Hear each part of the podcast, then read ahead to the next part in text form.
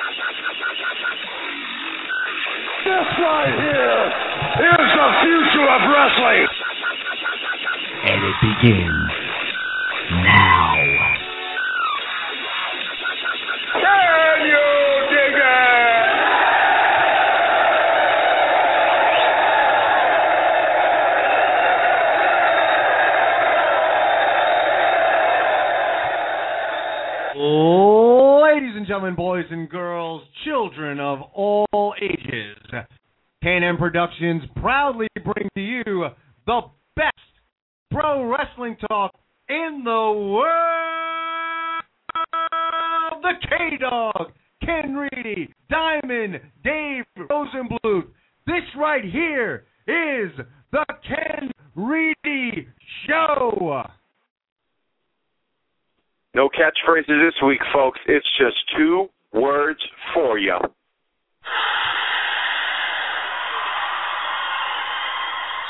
Woo! Wow, I'm excited here. You know what? I am on vacation. This is my last night of vacation. What better way to end the week with talking pro wrestling with all of you? Been kind of hanging out, partying all day, and you know what? Gonna keep the party going here tonight. Right here, the Ken Reedy Show. We want to hear what you think in the world of pro wrestling. Three four seven eight three nine eight one five is the number to call. Again, 347 838 9815 is the number to call. The best in pro wrestling talk. Just to let you guys know, some of the things we got coming up in the near future. Uh, September 8th, the Ken Reedy Show. We are proud sponsors of Wrestle Jam out there in Shelton, Connecticut. Be sure to get your tickets to Wrestle Jam. Yours truly, Ken Reedy, will be a guest ring announcer uh, that night. So come on out to Wrestle Jam on September 8th. Our friends are at M&, uh, M&J Collectibles are doing a Vader signing September 21st. Be sure to check that out. And we will be part of the Ken Reedy Show. It's going to be a proud, a proud part of next week's. I mean, I'll say BWO Body Slam Wrestling Organization. Um, I guess that's the official term for it. It's really the DOD Dynasty of Destruction that's running things here. Um, but myself, Ken Reedy, is going to be a special guest that night. I'm going to be hosting the bikini contest at the uh, beach party that, uh, again, the quote Body Slam Wrestling Organization will be putting on. But we all know the Dynasty of Destruction are the guys in charge. So I'll be there hosting that bikini contest. Be sure to check that out. Uh, find BWO on the internet. Get your tickets because uh, we'll be there. DOD knows how to party, and we're going to party that night. As always, my tag team partner Dave is on the line. Dave, how you doing tonight? I'm doing well, my friend. As your vacation ends, mine has begun. I am currently on location. See, I go on location and promote this show because it's what I love to do. And I'm currently on location on vacation in Hampton Beach, New Hampshire. I just got off the beach myself. I'm sitting in the cottage. Um, just had some dinner, and I'm ready to talk some pro wrestling for two hours on Sunday night. And then uh, maybe I'll get myself some uh, soft serve ice cream and win myself a stuffed animal. But let's do this. I'm ready to go. Wow, sounds like you got a pretty action-packed evening plan. Some ice cream and stuffed animals sounds good. Um, Sprinkle. Sprin- you got to get the sprinkles. Do you go when you get sprinkles? Do you go rainbow sprinkles or, or chocolate sprinkles? I go chocolate because if I go rainbow, then my sexuality might be questioned. Not that there's You know, anything they- wrong with that. No, no, there's nothing wrong with that. But Um, you know, let's get into the wrestling here. Um, obviously, and Dave, you've been pursuing the story, so let's get right into it. The big story over the past couple days, and it's nothing that's been going on with TV. And we're going to get to the TV, obviously, tonight, Hardcore Justice Night in TNA. So you want to give us a call, talk some hardcore justice, by all means, we're going to get to that. We're going to get to everything. But the big story that hit over the past few days, AW. Uh, the man in charge of AW Promotions, um, you know, one of the, I guess, probably the best right now, one of the best, uh, you know, manager type characters uh, in the biz, uh, making some waves uh, on camera, uh, making some waves off camera over the uh, past few days. Uh, Dave, what's the latest you're hearing on the firing of AW? Well, from what I've heard um, through various uh, news outlets, is that there was a negative reaction in the locker room towards his uh, release. Um, most of the most of the talent felt that he was really starting to uh, make a name for himself, and his character was starting to come into its own and have a presence on television. He was the modern day version of uh, Jimmy the Mouth of the South Hart. We've talked about it before with the microphone in the ear and it was starting to catch some steam with the fans, and a lot of people felt that uh, it's you know from what I've heard, and it's just a rumor in the locker room that it wasn't very positive.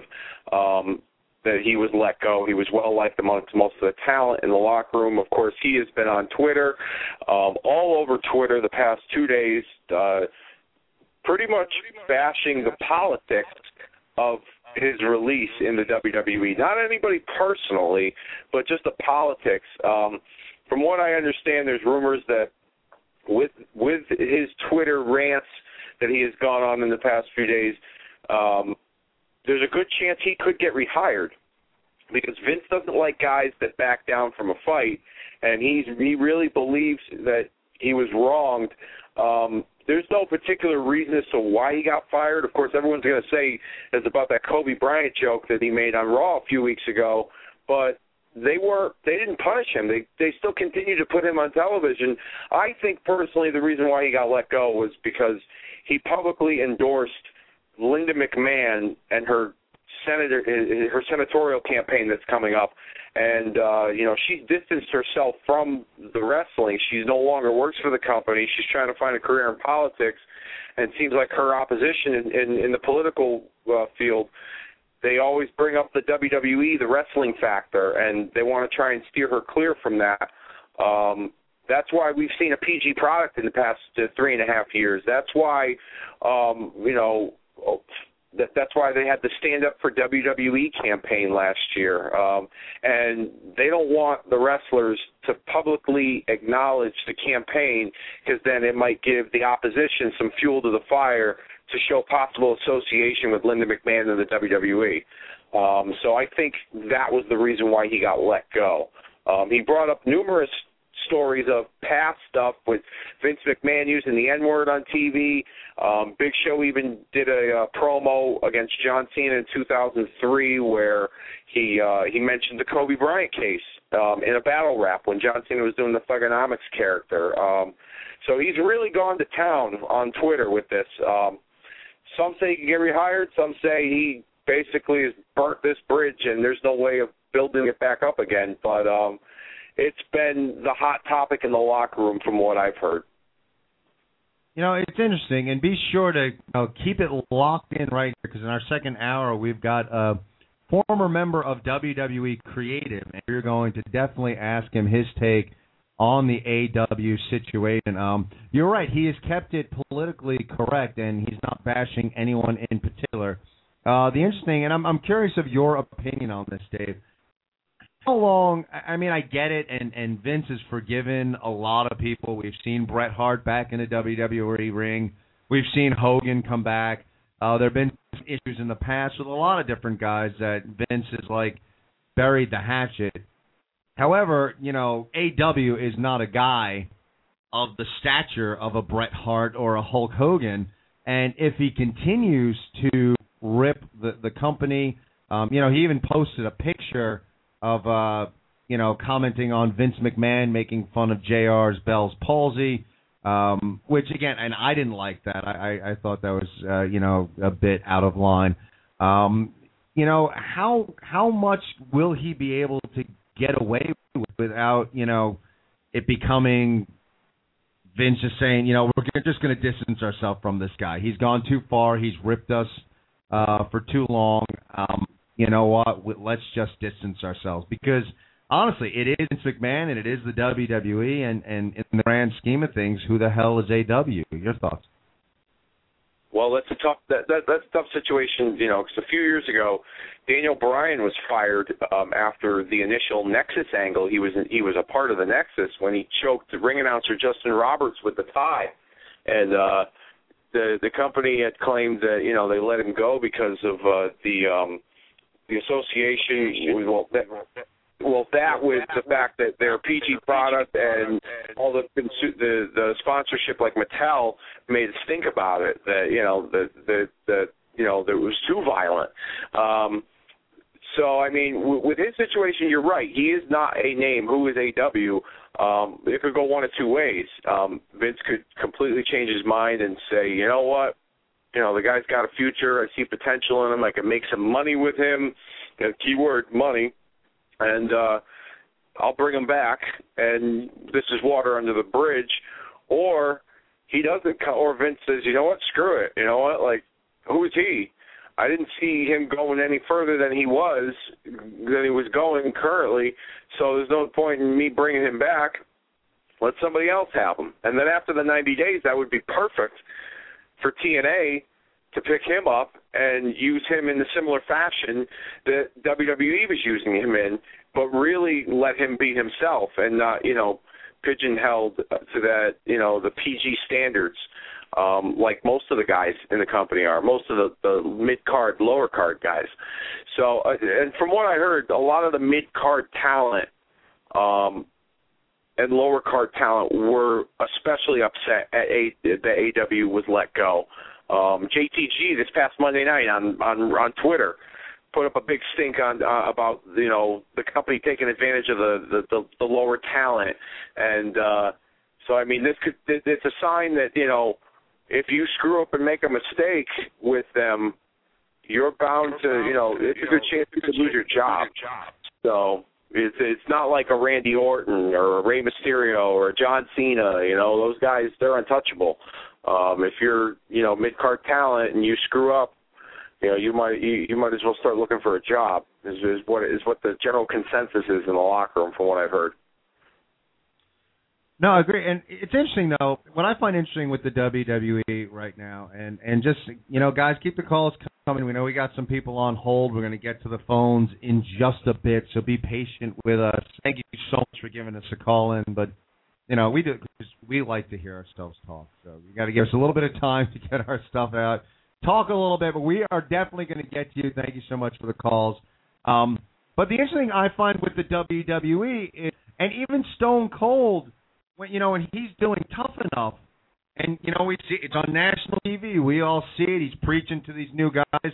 You know, I, you know, Stone Cold wouldn't have happened in, unless I did it know, and, and that thing like you just got to take it and go out there and you know say you know speak from the heart and do your thing and you know AW made made reference to that that you know on one hand it's you're kind of told go out there and make a name for yourself, make yourself memorable, say something to get people's attention, and then on the other hand, yeah, but if if we're not crazy about it, we're going to fire you. And it's kind of a, you know, if you're a mid carder in that company and you look, obviously everyone's going to aspire to be a main eventer. Not everyone is, not everyone has the talent to be, but you admire anybody who's going to aspire to be top of the food chain in the company. It's they're sending mixed messages to that the the mid card guys. Do your thing, make a name for yourself. Don't be afraid to you know, go out there and, and grab the audience by the balls. But be careful because if we happen to find it slightly a little bit whatever offensive, um, then you know what you're you're getting canned, and it's um, I, I don't know. It's just it's a tough place for the mid card to, to be. You agree? I think I you know you made that reference to, about Steve Austin and what he said on when he was hosting Tough Enough, and you know he brought up a great point. You know, it's it's kind of it's actually cool that you brought that up, but you also got to remember too, those were we're we're in different times in the wrestling world. Back in 1996, Vince McMahon was fighting for his life to try and overtake what WCW was doing. That was in June of '96 when Austin performed that uh, that, that Austin 316 speech, and that was right before the the the NWO broke out and you know became the hottest thing in wrestling, and Vince was already had his back against the wall because Nitro was starting to put a beating on him in the ratings with all the talent that Bischoff and Turner were taking from him. So I think it was you know all hands on deck, let anything fly at that point that's going to get more eyeballs on a television set and more revenue in the company. Now Vince McMahon knows he's the top dog. He knows there isn't anything out there that's going to be a serious threat to his company. So I think that's why there are, are there are a lot of these limitations um, that we see. And you know, we've said it best: competition, you know, creates a better product. Um, especially during the Monday Night Wars, it did. I don't think we'll ever get to that point again, but um, it's a, it's a there's more of a structure in the company now with the mid card talent. With just about for, for the majority of the talent from mid card down. Um, as far as gimmicks and promos, you know, a lot of guys you back in the day used to come in and have their own gimmick and Vince would love it and be like, Oh, great like and then he might tweak it a little bit. Now most of these guys are basically coming straight up out of development and somebody's got a character and a gimmick for them and telling them how to talk and what to say and what to do and who you're going to be aligned with. And sometimes that doesn't work. Sometimes you have to have you know you got to be yourself you know. Steve austin's always said you know when the tv when the, when i'm on the tv and the red light's on i'm at 10 but that, that that's that's that's a, a stretch of my personality at 10 but when i'm when the camera's off i'm a 5 or a 6 you know. So these guys technically aren't being themselves, and when somebody goes out and tries to perform this character that's been given to them now, and they're trying to make a name for themselves and get some attention, they're they're they're limited because of the the structure, the way the company structures their talent now. I don't think it's a good thing. I think you know everyone's a robot. You know, there's probably two or three guys in that company right now that I could say, as far as like promo ability and characters, that they're like completely different. And everybody else is just the same. They all look the same. They all sound the same. A lot of you know, it's like you, you, I could close my eyes and Kurt Hawkins could be cutting a promo on Monday Night Raw, or at least I think it's Kurt Hawkins, and it could be. Oh Christ! I don't know Alex Riley. You know what I mean? Like you can't tell the difference of who's who when when they're cutting promos. Um, so it, it's a tough time in wrestling, and I don't think it's uh, I don't think it's going to get any better. I think it is what it is, and we're just going to have to accept that. It is. I mean, it is a shame. We've even talked on the show. Like the best characters are, you know, take someone's, you know, uh, regular personality and and just turn the volume up, um, and that works well because look, I mean, look, you have a guy like Chris Jericho who has, you know, admittedly taken acting lessons, but let's face it, for the most part, uh, you probably don't have a lot of these wrestlers taking acting lessons. So, you know, these guys like to make the characters work. You got to find some sort of extension their regular personality. And you're right; it just it become there's too many TV writers, not wrestling guys, and uh, uh, the promos wind up coming off as, as stale. And I get, you know, it's got to be tough for AW. I just, uh, you know, I, I get what he was doing and trying to make a make a name for himself. Um, it's, it's just interesting. I don't know. You know I, I saw uh, actually uh, someone on on Facebook wrote that uh, AW didn't just burn a bridge; he nuked it. And you know, there there comes a point where you know you might want to bring someone back, but if they publicly bash you repeatedly, there comes a point where like, you know what, screw you, man. Like you've said enough bad stuff about me. Now, I now I can't bring you back because now I'm gonna look like a chump uh, bringing you back, and it's just, you know, it's an interesting take. I mean, it almost reminds me like a, a few years ago when um, Girardi got fired from the Marlins, and he won Manager of the Year. But there are reports that he was ripping management, you know, in the front office and and within the company and and within the uh, the organization and you know, they fired him and it, it kind of was just uh yeah we would have loved to keep on but as as a boss I can't you know be disrespected that often by you and so I, I kind of have to fire you and that's uh you know I think AW is kind of running into that that you know that that scary ground where you know I was hanging out with a few indie guys the the other day, and and you know he said one of the guys said flat out, the only place to make money is the WWE.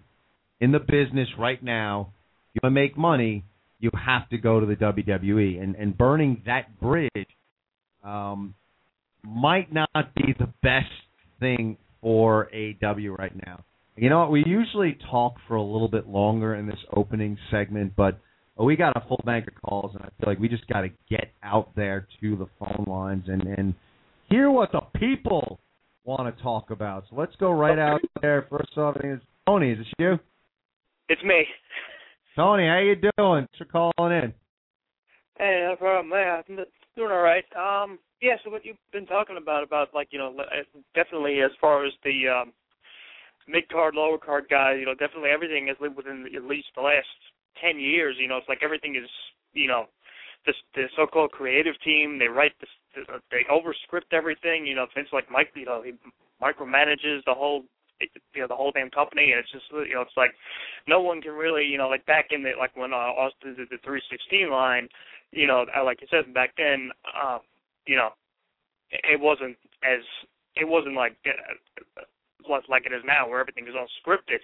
And it's you know so like it is like they tell the character to get over or whatever, and then it's like if they do something that gets him over, like use Zack Ryder as an example, he went over, he used the YouTube channel, got himself over, and then they were like, hey, wait a minute, we didn't want this to happen, and then they made him look, then they made him look like a jackass, yeah, and then. uh you know, I, I mean, even the same could be said for, um, you know, Daniel Bryan too. You know, it's like he was getting over with the yes chant, and it's like, wait a minute, okay, wait a minute, it's like we don't want the fans to get behind him. He's a heel, and it's so it's like, so now they got him chanting no. It's like, you know, it's it's kind of weird. Interesting points you bring up, and and yeah, I mean, when you're saying everything is scripted, it is interesting pointing out what AW did because AW's character and what he's doing with the headset mic, he's probably one of, if not the only character, or was the only character that you can't script for him if you're going to have a guy like that that's almost out there doing commentary, just constantly talking when when the mood strikes, it's it's tough to script someone who's going out there with a live mic and just kind of talking on a whim and and you know I guess he wound wound up saying something that the upper brass uh, was not too crazy about whether it's that or the Linda McMahon thing. I, I'm just curious like did you like uh, AW's character? Not really. I gotta say, I gotta say, you know, hearing it, you know, the uh, being a modern day Jimmy Hart with the megaphone or you know with the earpiece, you know, it was it was really like you know constantly cheerleading as the other two guys on it. But I actually thought it kind of dis- did a disservice to the uh, primetime players. I don't know. I, I kind of thought he brought them down a bit. Because I I, I kind of liked it. I thought he brought them up a bit, but agree uh, well, to disagree. I mean, he had that talk show on ECW a few years ago, and that didn't. And that's you know that, that was awful. I hated it. Yeah, that was. uh But even you know, the only thing I liked about that talk show was Tony Atlas. That was it. exactly. That's the only thing I liked about that talk show. But I I do agree with Ken there, Tony. AW brought some life to these two individuals, uh, Titus O'Neil and Darren Young, and I think where where does it leave these two? That's what I want to know. Are they going to continue to be the primetime players, and are they going to come up with an explanation as to why AEW is not there? Are they going to align themselves with maybe a Vickie Guerrero? Where is this? Because it, it, from the sound of it, it looks like these guys were eventually going to capture the tag team titles at some point. Where does this leave them? What do you think about that, Tony? As far as where they're going to do with them, um, I don't know. I mean, they are a tag team. We know tag teams don't mean don't mean shit in WWE these days, so it's like they might just forget they exist. But uh, um, I don't know. Like putting him with Vickie Guerrero actually, I might, that, that that's actually a pretty good idea. I don't know, just to give him uh, to get you know to give him a manager. She's like the only other manager there now that he's now that AW's out out of is out of there.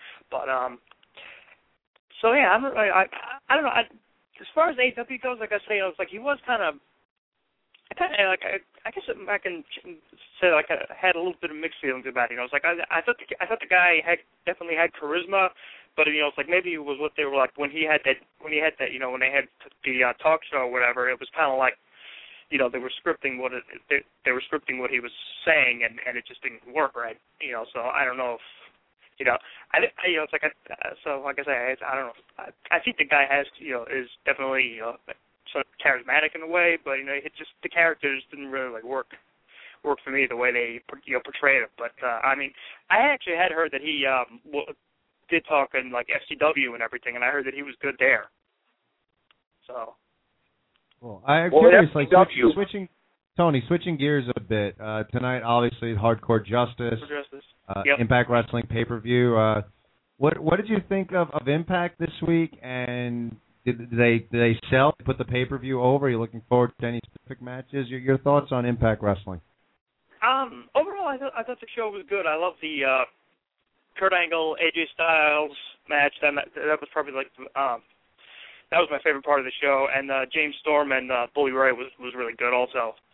Um, as far as what they're going to do tonight, I don't know. Know, It's like they had the Aces and Eights guys saying that they were going to come after uh, Bully Ray, and of course, you know, like the Bubba and uh, Devon's deals are running out, and I ha- they haven't resigned yet, so they might this they might come out and attack Bubba tonight on the uh, pay per view, and this might be a way of writing them out if he uh, if they haven't resigned yet.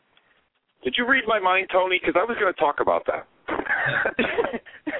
uh, I guess I, uh, okay, no, I didn't realize that, but I guess okay. Is there is there anything in tonight's pay per view you're looking forward to, or more than others? What's that? Anything more like uh, that's at the top of your list as far as tonight's pay per view? What's certainly uh, the re- the uh, title rematch, Austin Aries Bobby Roode should be good, and I'm also looking for the uh, the, the four way, you know, uh, the ladder ladder match. Um, you know, you know, Kurt Angle, uh, AJ Styles, and Joe, and uh, Daniels. That should be, um, you know, because those four could really, those four, those four could really go. Definitely a card that's got a lot of potential. Tony, always a pleasure. And you guys out there, if you don't know already, go over to the KenReedyShow.com. Tony is the best blogger in the business. He blogs for us every week. Raw blog, Impact blog, SmackDown blog. You missed a show, you want to get some insight. You saw the show, want to get some insight. You go to the KenReedyShow.com and check out Tony's blog, the best blogger in the business. Tony, always a pleasure. Thank you so much for uh, calling in tonight, and we'll uh, talk to you next week. Absolutely, I'll, I'll be calling in. Definitely. Take care of yourself, man. You too. All right, there's Tony, man. Tony giving us some insight. We're gonna we're gonna stick with this right now. We're gonna stay right with the phones. Thank you all for for holding. We got some guys who've been on hold for a little while now. Be patient. We're gonna get to you ASAP. But right now, uh, caller, are you there? Hi, Ken. Justin, how are you tonight? Good, sir. I love your show, Ken. I love it. I'm calling in, man, to say hello to you. I know that's awesome. I'm glad you're you're calling in. Uh, what, did you watch your wrestling this week? Yes, I did. I did, sir. And what what was what was your favorite this week? It's uh uh John Cena and Edge. Like Edge, you hear Edge is going to be doing. uh He's going to be working with Tommy Dreamer. Uh, Yeah. Poughkeepsie. I love Tommy Dreamer. Are you going to go see that show? Yep. I want to see Edge and, and Tommy Dreamer together. That's awesome, man. I'm glad. I'm glad you're listening. Are you enjoying the show so far? I love your show, Ken. It's excellent. Thank you. See, the people have spoken. This You're is cool. an excellent show, and and we're cool. Yeah, you're cool. Well, Justin, Wow. thank, thanks for thanks for giving us a call. We'll talk to you soon. All right. All right, Ken. You're, All you're right. awesome. Take it easy, man. Justin giving us the reviews. Dave, Justin approves of the show. Justin just gave us our nod of approval. He, you know, that's just it. Justin's like, we love Justin, but he just he calls in and basically like he he inflates ego. He just he gives. I think we got his nod of approval, which is which is awesome. So keep the calls coming in three four seven eight three eight nine eight one five. Again, 347-838-9815, and we're going to go right back out to the phones. Caller, are you there? Hello, Ken.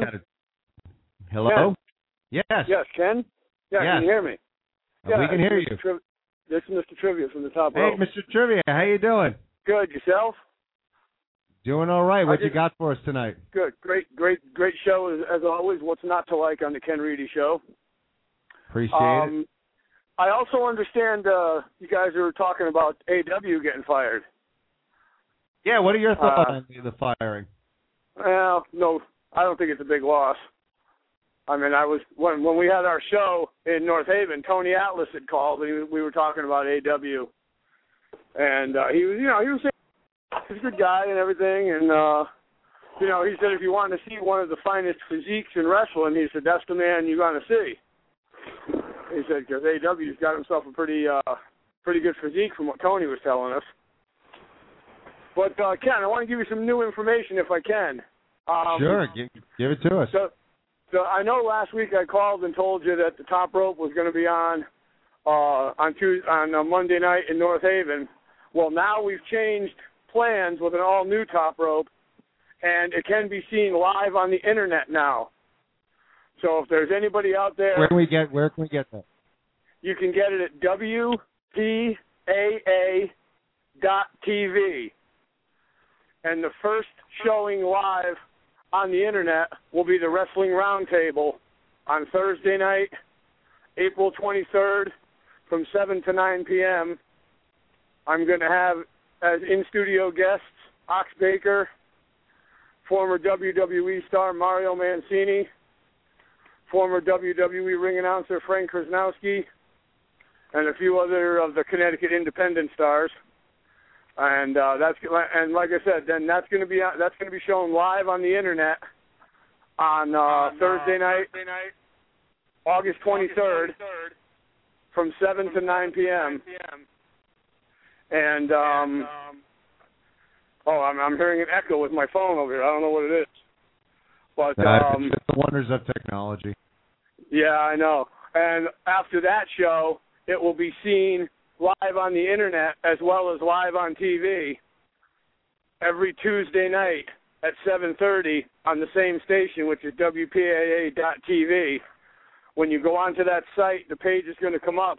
When the page comes up, there's going to be a, monitor on the page itself. It'll say "Click Live." You click live on that monitor, and you can watch the show live as we're doing it in the studio. It's going to be a call-in show. We're going to have a live studio audience. So I'm Very looking cool. forward to. I'm definitely looking forward to uh, mentioning the Ken Reedy show that night. So you might want to tune in and you know I'll give you a nice plug on your show there for your show there because it is a good show. I know I just started calling only two weeks ago, but I enjoy it. I don't get a chance to see it on the computer because I work till eight o'clock on Sundays. But Well, we appreciate you giving us a call and giving us a listen. Uh, just uh, for our listeners, uh, you know, do you guys have a Facebook page as well that they can Yes, we do. access all your goings on? Yep, they can go to Facebook. Uh, it's the, the Top Rope, which is on Facebook. Just go to the Facebook sign-in page, put your name in there, and then up top where it says search, you just hit the Top Rope, and our page comes up. Also, we have our own website, which is www.toprope.webbuddha.com. We have a Legends page, a Promoters page. Uh, a couple of the guys on the Legends page are Ox Baker, Jerry Lynn, Marty Jannetty. Uh, and also this week I'm going to be in phone contact uh, for a couple of weeks with Mario Mancini, and um, possibly I'll give him your number. Maybe I'll have him call. Maybe I'll have him call you up and talk to you guys on uh, on your show there. That'd be awesome to get them. You know, Yeah, you know, always you know, Mario. little You, cross promotion here always always works. I'm just curious, uh, you know, I know you watch all the shows and everything. Uh, tonight's uh, Impact Wrestling pay per view. Are, are you looking forward to tonight's pay per view? uh, to be honest with you, Ken, and to be totally 100% honest with you, uh, I think I've seen. I think maybe I've seen two episodes of TNA since it's been on. For me, TNA, you know, stands for totally no action. I just, I just don't, I just don't care for for TNA.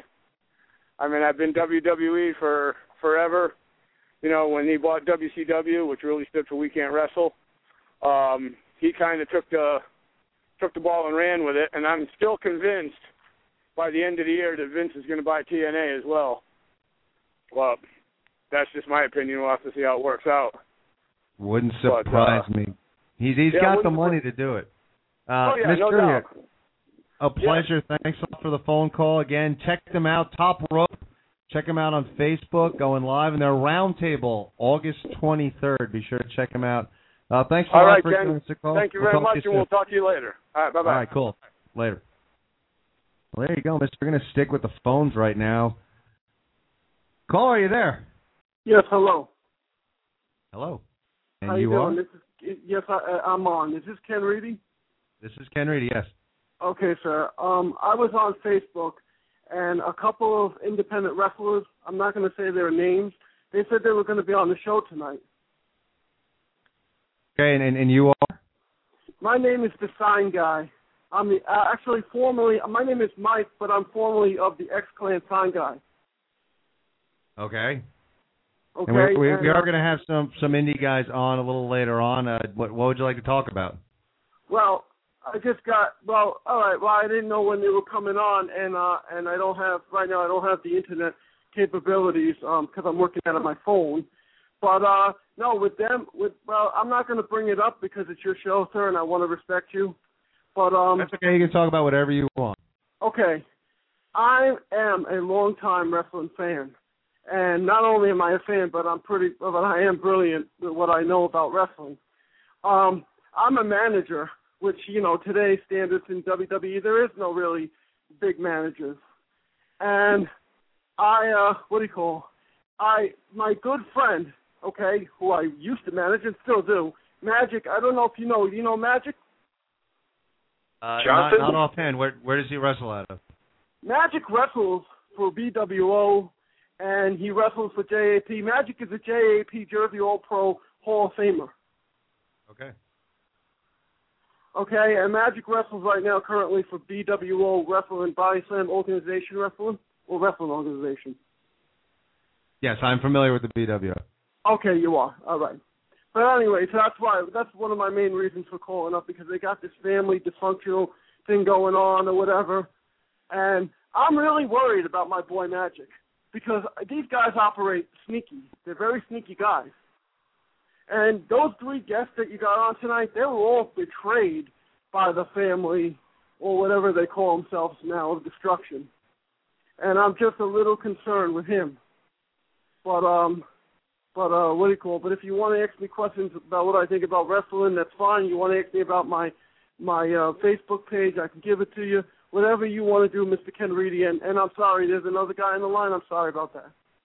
No, it's Dave. It's, it's our co-host. And um, well, yeah. Why don't you, if you're managing stuff, why don't you give everyone your uh, Facebook page? And and if you want, we can I can keep you on hold if you're if you're listening on your phone, just so you can keep listening to the show.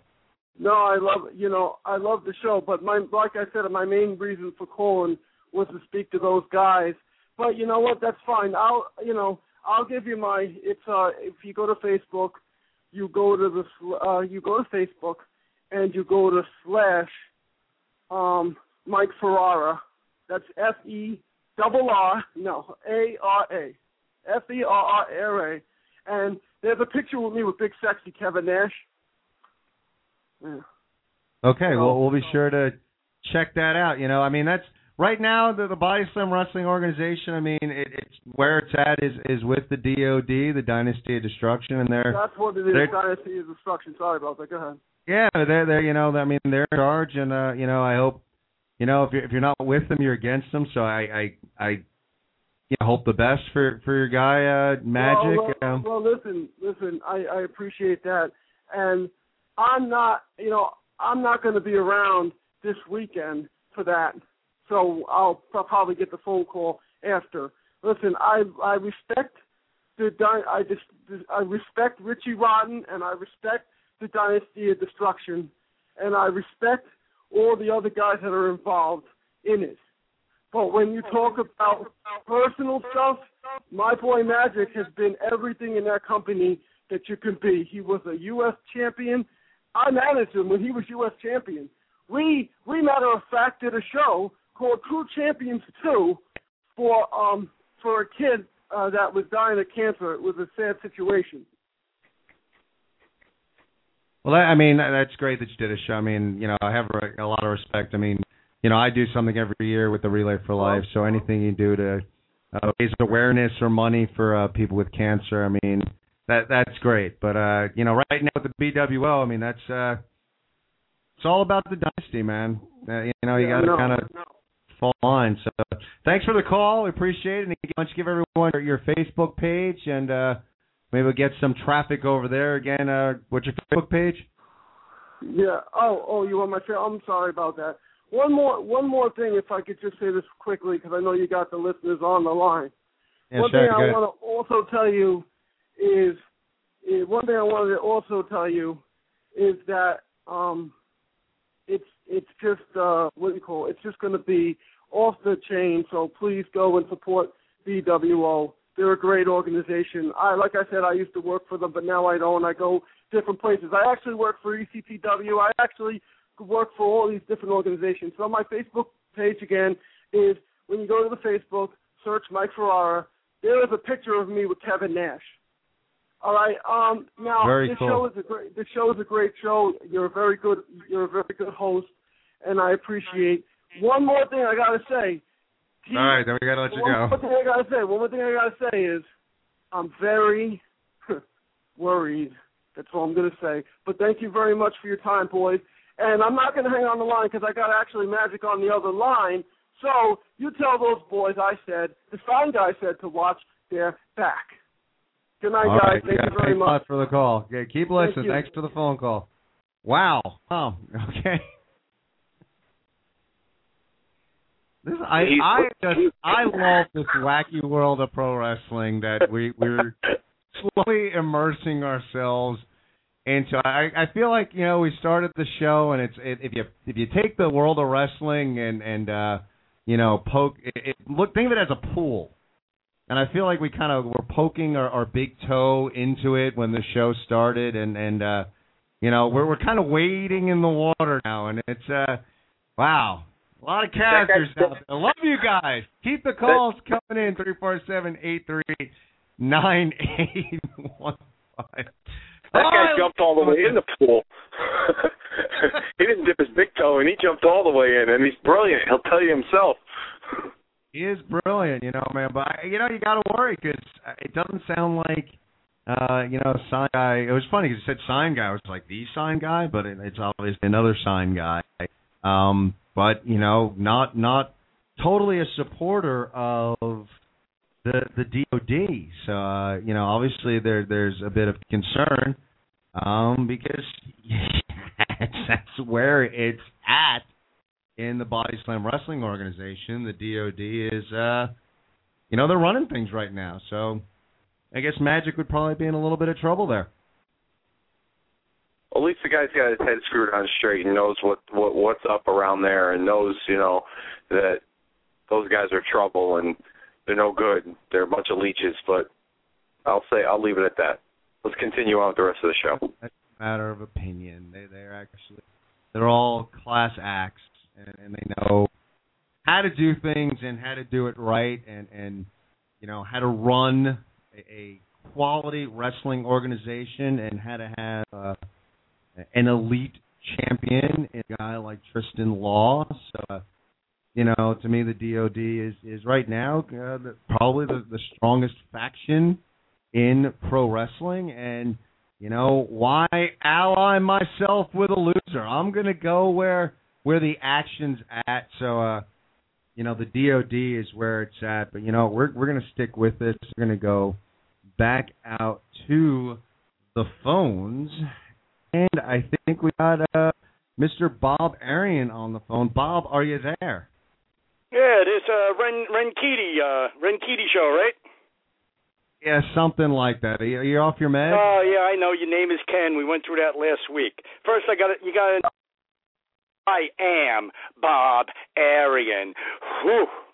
Now we can go on with your show. Yeah, I, I like that whole thing. It, it's cute. the whole whoo thing you, you well, do. well, listen, I got something. I got something good to say. You're gonna Ah, let yeah, you, go, you, go ahead. got Go, something good no, to say. Got the floor. Go ahead. I, I just wa- I want to tell Dave he's doing a great job. He's a true professional. I enjoy listening to Dave every week. Dave knows his stuff. Thank you, Bob. Hey. Thank you, Bob. It's always a pleasure to it's a pleasure to have you on. I'm I'm I'm honored and and uh, humbled to say that uh, you're a friend of mine, and uh, I truly appreciate the kind words. But no Right, problem, is this, uh, Dave. all of a sudden the, the the Bob Dave love fest here? Hey, Ken. Wait, Ken. Ken. Listen. No, no, go, no, go I ahead, go called- ahead, go ahead. I called in for one reason, and that was to talk to Dave, the real radio guy, not you. So why don't you do the right thing for your listeners? Step aside so the real radio guy can get this show moving the way it should be. The real the real radio guy. Seriously, you know, whoa, you know whoa, what? whoa, whoa, whoa, whoa, whoa, Ken, Ken, Ken, Ken, Ken, Ken. Can I just What- interject what- for a minute? What? What? Can, can I just interject for a minute, just for a second? Go ahead. Can why, I? why don't you interject, real radio guy? Can, can I? I didn't say it. Bob did, and I appreciate the kind words, Bob. However, may I may, may I uh, take over this interview and uh, give a little history lesson about Bob Arian to our listeners? Would that be okay? All right, you know what? Fine, fine. How about that? You know what? I could go for a break. Maybe I'll go. I'll go take a smoke break or something. Why don't we just? Why don't we do that? I'll give, I'll give the floor to Dave, and Dave can conduct this this this puff piece with Mr. Bob Arian. Whew. Go ahead, knock yourself out. Have a great interview. Wow, Dave finally got rid of some dead wood there, huh? It sounds like a BWO party, getting rid of dead wood. well, Bob, I wanted to I wanted to uh, you know, thank you for coming on. Thank you for all the kind things you had to say. I wanted to talk to you for a few minutes here on uh, the, the Ken Reedy Show, um, live on Blog Talk Radio every Sunday night from six to eight p.m. I'm glad you're on board. Uh, first of all, I was doing some history on you, and uh, I, the, some of the things I read about you, you had some you, you were involved with work in the government and. um dealing uh, working over in South America. Can you uh, tell me a little bit about that? Maybe tell our listeners a little bit about your uh, your history with that. Well, you, you know that's that, that's what I've been told by you know people that are close to me. Uh, right now, though, I, I don't have recollection because the government still controls my mind. Uh, they give me these pills to take, uh, and, and sometimes I have dreams. Uh, I, I believe I was in the jungles, and, and you know, doing some secret government work there, and I remember walking back from South America. I have vague, vaguely, and you know, and I think they just messed with my head. They got keys to my house, and it, it's just hard for me. I struggle with trying to remember the past. Uh, people from my family, Steve Wolf has has a better insight on it. Uh, know, he's he's the one you'd have to talk to, and maybe he can give you more insight. Uh, you know, when the government wants to control your mind, they win. Uh huh. Okay. Um, speaking of Steve Off, uh, your relationship with him, how did you uh, how did you guys form? Uh, you know, your army, so to speak, and uh, uh, what's he up to these days? What's he been? You know, what, what's he been doing now that he's no longer employed with uh, the Body Slam Wrestling organization? Well, I got involved with Steve Wolf. Uh, again, this goes back to my past. Uh, years back, uh, he found me sleeping in his yard. I thought he, I was in the middle of the woods. Uh, you know, I was calling myself Hands Off, and then my name switched to Bob Arian because my mind plays games on me. Uh, but basically, you know, he knew my training. He knew what I could do. He hired me as his bodyguard. Uh, brought me in into the wrestling world where I protected him, motivated him, got him in the gym. Uh, basically, right now, you know, we got the gun show running. It's uh, YouTube, Steve Off, the gun show. Uh, it's actually a reality show. It's about our crazy zany life, and uh, four years we've we've been a hit. And uh, you know, not many YouTube shows last that long. And you got to really tune in, and it's um, some good stuff. Everybody says it's crazy and stupid, but it's real. It's real life to us. Uh, you know, right now Steve has just been hitting the gym. Uh, I think he's been doing some work with some uh, other feds out of the area. I believe he was up with NWA in Maine uh, last weekend or Thursday night. Uh, so he he's hanging in there. Uh, I know he's a BWO fan. He's going to support the good guys that are still left there, and I'm sure he's going to be at the show. He's going to buy a ticket on uh, Saturday, and Saturday I think uh, should be a good show. We got a nice card set up from what I see. Yeah, speaking of uh, the 18th on Saturday. Uh, where do you fit in as far as the beach party on uh, in Elmwood Park, New Jersey? What are your plans going into Elmwood Park, New Jersey Saturday night on uh, August 18th? Well, I'm going to do what I normally do. I, I do have a contract with BWO to be a manager. Uh, it's a little complex two-tiered contract where I, I was tied into Steve, but now Steve is fired. They give me the opportunity to basically be a free agent, hired gun, like I said last show. I'll go into the locker room, and if there's any wrestlers that feel they they need a little motivation that night, they need somebody to get in their head, you know, get the crowd going, support them. Uh, they'll hire me for the night, and that'll be my payday. Uh, if not, I guess I'll just sit in the locker room and hang out and you know see what I can of the show and enjoy it. Uh, Beach Party's always been a great show. It's one of the the more popular uh, BWO shows we've ever had. Uh, we we draw a lot of people to that. You're going to see some hot women there in the bikini contest, and maybe some not so hot women there too. You know, you you get the good with the bad there. Uh, we have a Nunzio will be there, class act, former WWE star, and I believe Ring of Honor star Delirious is going to make his BWO debut. So it's going to be an exciting night. And uh, also, while we're on that topic, Dave, um, I, I see Ken got invited, and I, I think that's very disrespectful to you. I think you should have been invited too because you do carry this show. This show is nothing without you, okay?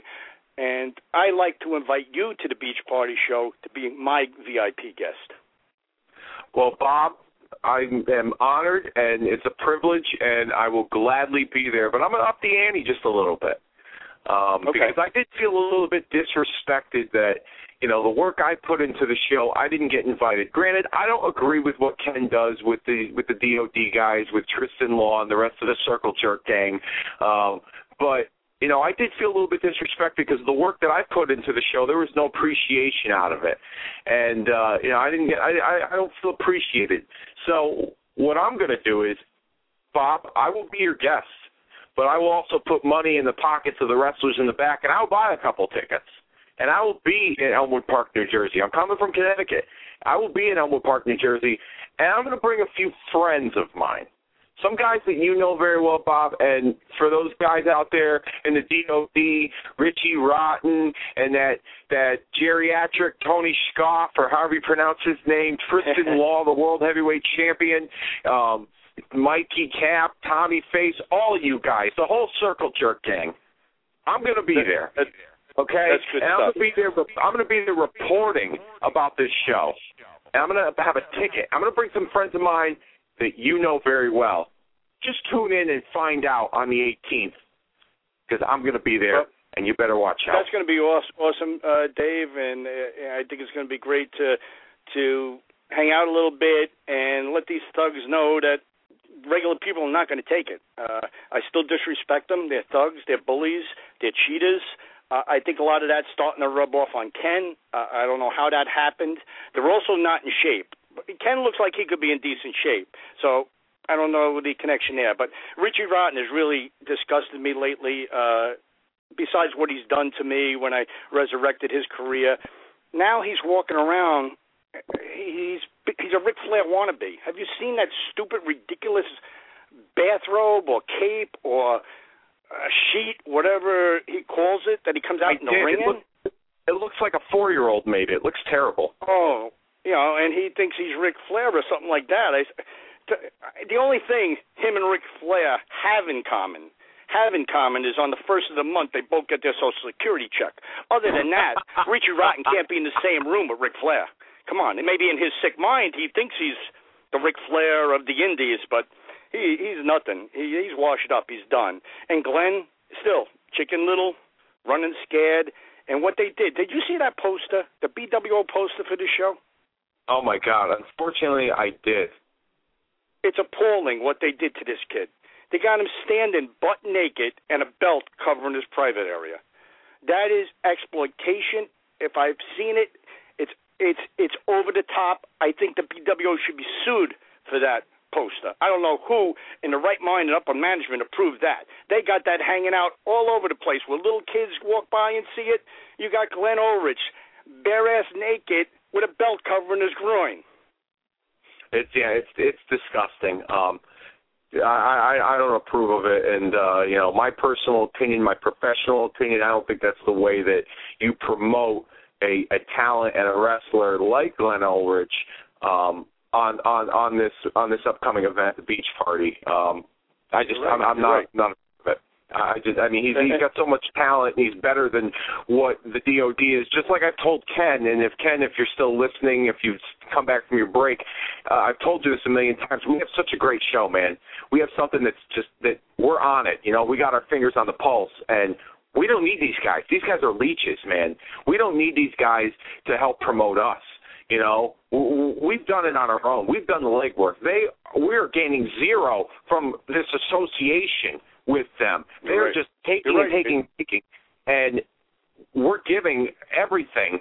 For, you know, this is something that we wanted. You know, I, I, I'm just I'm, I, I can't even speak anymore about those guys. You know, I, I I've, I've reached a point where my professionalism is now going out the window, and that's why I'm going to be in Elmwood Park, New Jersey, on the 18th um, to to uh, to show my support for the real Ken Reedy show, not the show that it's become because of the dynasty of dysfunction.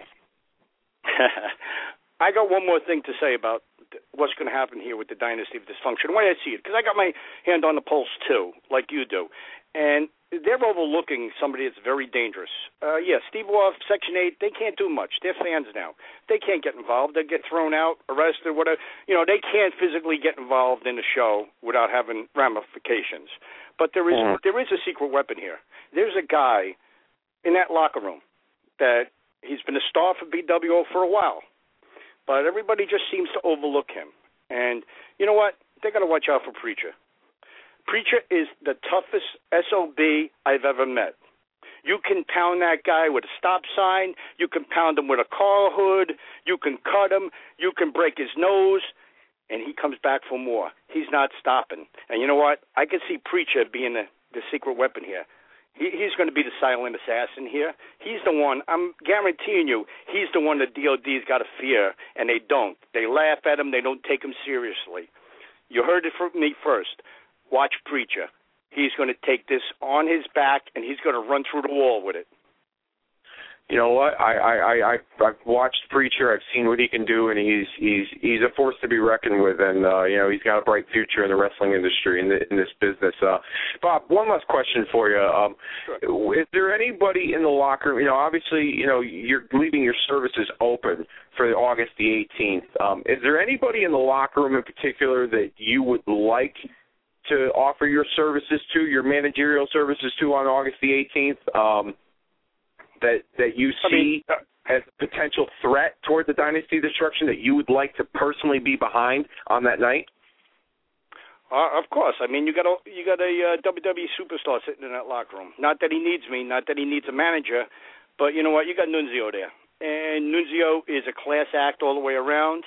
He would never cheat to win or whatever. He doesn't need me, but I would just love to be in his corner while he takes them apart piece by piece. Because Nunzio can do it. I just don't know if he wants if it's a fight he wants to get involved in. You know, I think he's kind of staying neutral, maybe staying out of it. I don't I don't know. Haven't spoke to him about it. But come on, I'm in a, a locker room there with all these wrestlers, and I got one of the greatest wrestlers ever in there, and the chance to manage him. Why why wouldn't I? Would you know what I'm saying?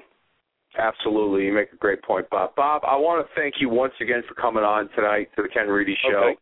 Um, And Dave, can I, can I just add one thing? Uh, I would just like to congratulate QT Marshall, who signed a, a Ring of Honor contract. Uh, I want to wish him all the success. He's a class act, and it just so happens I managed him last BWO show. Another example of whatever Bob Arian touches turns to gold.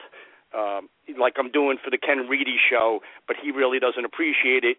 Dave, me and you, we're the next radio heroes, not Ken Reedy. That's right. You know what? If if I ever decide to branch off and do my own thing someday, Bob, I'll, you're the first guy I'm going to be calling. Once again, I want to thank you for having you on. Uh, you, it's always a pleasure and honor to have you on, and uh, I will definitely. I look forward to seeing you on August the 18th, and uh, it's going to be a good time at the BWO Beach Party. All right, brother. Enjoy the rest of the night with uh, your so-called partner there, or whatever he is. I will do that, Bob. Thank you very much. Good night.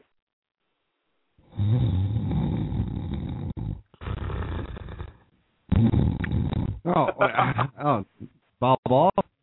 The interview over. Wow, Yeah. great, great stuff, great stuff. Uh, yeah, okay, cool. Yeah, Bob. Uh, obviously on a weekend pass from the, the home, so uh, giving us a call. Great video there. Good stuff. Good stuff. Uh, keeping active, and uh, yeah, good interview. Good, good, good. Feel good about it, Dave?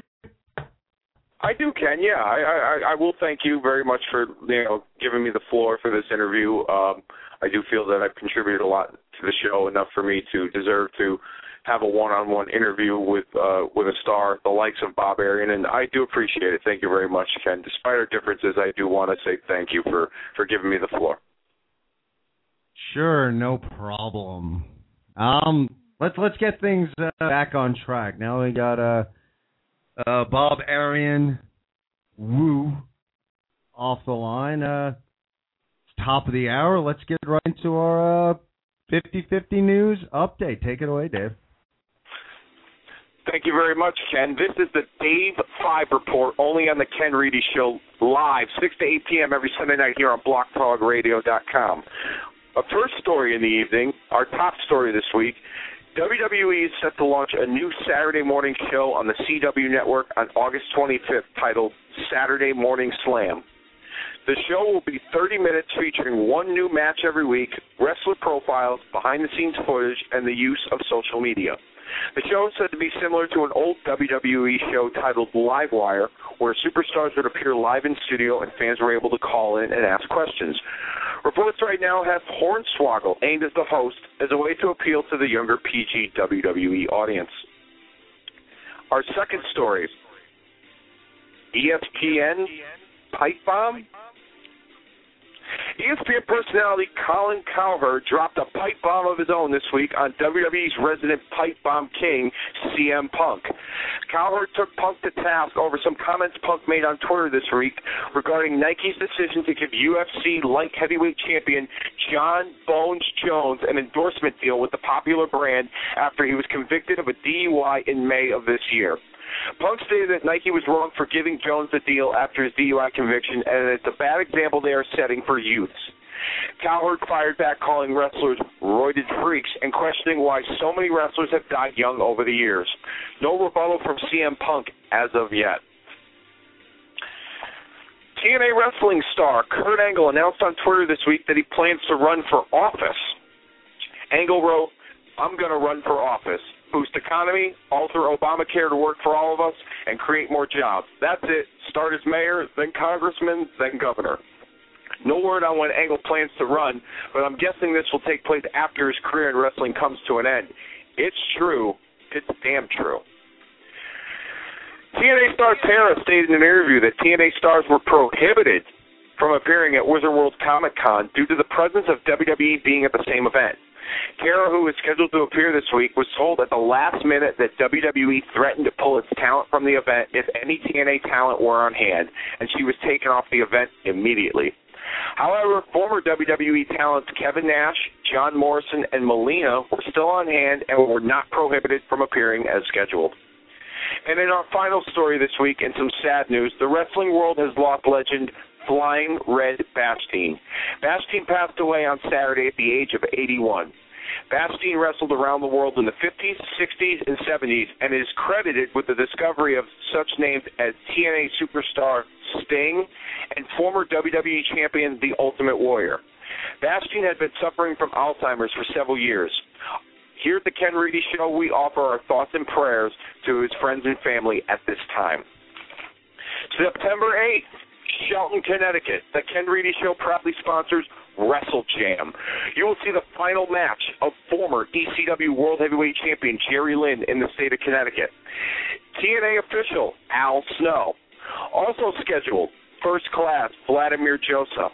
And a ladder match, 10 years in the making. Former friends collide in the honor of a fallen friend, Connecticut indie sensation Spider, who passed away from a brutal in ring accident at a loop this match will be a loser leaves Connecticut ladder match. It will be Dave Cole going one on one with Nocturne. All this and so much more, including our own Ken Reedy on hand as a special guest ring announcer. And fans, be sure to tune into the world famous and endorsed by yours truly, The Gun Show, only on YouTube, starring my good pal Bob Arian, as well as former BWO superstar Steve Off. For more information, head over to facebook.com slash Bob Arian Gun Show. This has been the Dave 5 Report, only here on the Ken Reedy Show. Back to you, Ken. And thanks, Dave. Uh, good job on the news report. You know what? Why don't we, since since you're good friends, good friends with the guys who do the gun show, um, you know, why not let you take continue to take the lead here? Because we we have Steve off on the line. So you're right. Another, I guess, another buddy of yours, another pal. So uh, why don't we get him on the line? Uh, Steve, are you there? Yeah, Ken, I'm here. How you doing? Doing all right. How are you? Good, good. Dave, how's it going? Steve, always a pleasure. How you been, my friend? Absolutely, the pleasure is all mine. I've I've seen better days, but I'm getting up there again. I'm doing all right. That's good to hear. That's good to hear. Uh, what can uh, we expect from you? Uh, Bob was just mentioning that you were going to be in Elmwood Park, New Jersey, on the 18th. Uh, yes, sir. I wanted to make a, I wanted to make a little proposition for you. You don't have to buy tickets, um, hmm. because I'm going to drop a little bit of a bombshell here. I want to invite Okay. Bob invites me as a personal VIP. I would like to invite you as a guest of mine. I got a ticket for you. How about you come Oh, wow. sit with me in Elmwood Park, New Jersey, next Saturday for the BWO Beach Party? What do you think about that? Dave, I like it. This is money right here. This could definitely go somewhere.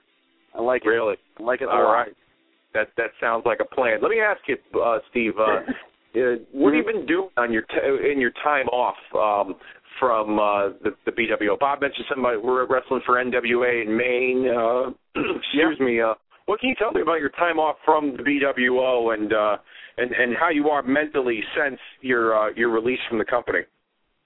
Well, it, it's kind of like a case of you don't know what it's what you got till it's gone, kind of thing. Because I always loved BWO, always appreciated working there. It always felt it was home, but I didn't truly know how much I loved it until it was taken away from me. And mentally, I'm going to be honest. I've seen better days, but you know what the dynasty really has to worry about? The fact that I know that, the fact that I know that mentally I'm in a very bad place right now, and the fact that I embrace it, the fact that I'm pretty much letting myself run roughshod and do whatever I want. We got a slow start with the revolution, phase one. Phase two begins at Beach Party on the 18th. And I can't guarantee how fast or how slow it will go. It just has to take a, life of its own, if you will. And honestly, all I could tell the dynasty of destruction, dysfunction, whatever you want to call them, Steve Off gives you one warning, or just a fair heads up. It's not a warning. There's really nothing you can do about it. the end is near. The revolution is upon us. Expect the unexpected. Wow, you know something that that that that that is something that that needs to be taken seriously, and I am honored and privileged to to to be a part of this revolution with you, my friend. I've gone for the past two months now having to deal with this dynasty of destruction, disrespecting me and my job and what I love to do. And I'm glad that I'm going to be on board on the 18th with you. And you know something, for all you listeners out there, you know, you you heard Bob Arian speak and you just heard Steve Off speak, and both of them, their mental capacities are long gone. They're out the window. this is like a Molotov cocktail. This is going to explode in the faces. You need to be in Elmwood Park, New Jersey on August the 18th this upcoming Saturday to see what's going to take place because I'm telling you right now, you're not going to want to miss it. The wrestling world is going to be turned on its ears in Elmwood Park, New Jersey. Well, I don't know. Like it just it just gives me chills. I'm all flutter here. Oh, yeah, it sounds sounds sounds tremendous. All I think it's cute. The whole like revolution thing. You, you kind of got to got a nickname for it. Got a thing. Uh, you know, a Molotov cocktail. It's good. It's good. Know, they got, yeah, yeah, a couple of you guys uh, against the entire dynasty. Yeah, it works. Good plan. Good plan. I mean, seriously, it's better than the supposed takeover that you do because every every stable in wrestling is taking over a company. That thing's kind of getting a little old. The NWO did it. The Horsemen did it. DX did it. It's getting a little old. I mean, if the Dynasty wanted to be groundbreaking and doing something new, they should come up with a different a different name for it. Because takeover has been taken over. It's it's it's done with. I'm I'm done with it. Steve, is there anything you'd Yep. like to tell our listeners? To, uh, to what to expect on the 18th from you. What are you looking forward to on the 18th? To, to be honest with you, as a fan, as a fan of of, of, the BWO, what are you looking forward to seeing on the 18th? As a fan, I'm really looking forward to uh, seeing Delirious from Ring of Honor. I'm really looking forward to that. Really looking forward to um, what's it called, seeing Damian Darling come back and challenge Tristan Law for the BWO World Title. You know, I'm really looking forward to the show in general, specifically those two things more than anything else. And even more than that, I'm looking forward to phase two of the revolution. As I said, when you take everything away from a man, he'll do things that he normally wouldn't do and that you normally wouldn't expect. So as I said, quite simply expect the unexpected, but expect me to cut off the lights on somebody. wow, this I'm I'm liking this. This is you, you still there, Ken? No, I'm here. I'm just I'm you know I'm I'm listening as as a fan. This is this is riveting. I, you know it's it's it's great. It's good. You know it's good. I, you know Revolution's coming. Gonna you know try and do their little thing and take their their thing. spot back and uh you know it's it's uh yeah good you know go for it it's you know good in life everyone needs goals everyone needs something to strive for and you know it's good that that Steve and Bob have have goals you know keep active keep you know the mind focused especially for Bob you know keep thing keep the mind focused and sharp and it's good you know keep that up keep it up you guys Mhm. it's uh it's cute. It's good. It's entertaining. It's good stuff. So uh, yeah, again, Dave, I'll, I'll let you take the lead. So uh, you know, maybe ask ask Steve a couple more questions. Uh, you know, just just keep it going. It's good. You know, Ken, I'm, I'm glad. I'm glad you're entertained. I'm glad you find that cute. I know you're a supporter of the dynasty. I respect the fact that you have your own opinion on things. But just like them, you're going to watch the world of the dynasty crumble at your very feet. Every single one of you is going to watch it. I'm not threatening, phys- threatening physicality on you, but every single one of them, one by one, they're all going to fall, and you can watch it happen as their biggest fan. See, Ken, that's a true professional right there. Because unlike the guys that you associate with, they threaten me physically. Steve Off knows that you're not a trained wrestler. You're not you're not a professional in that ring, and he's never he's not going to hurt you.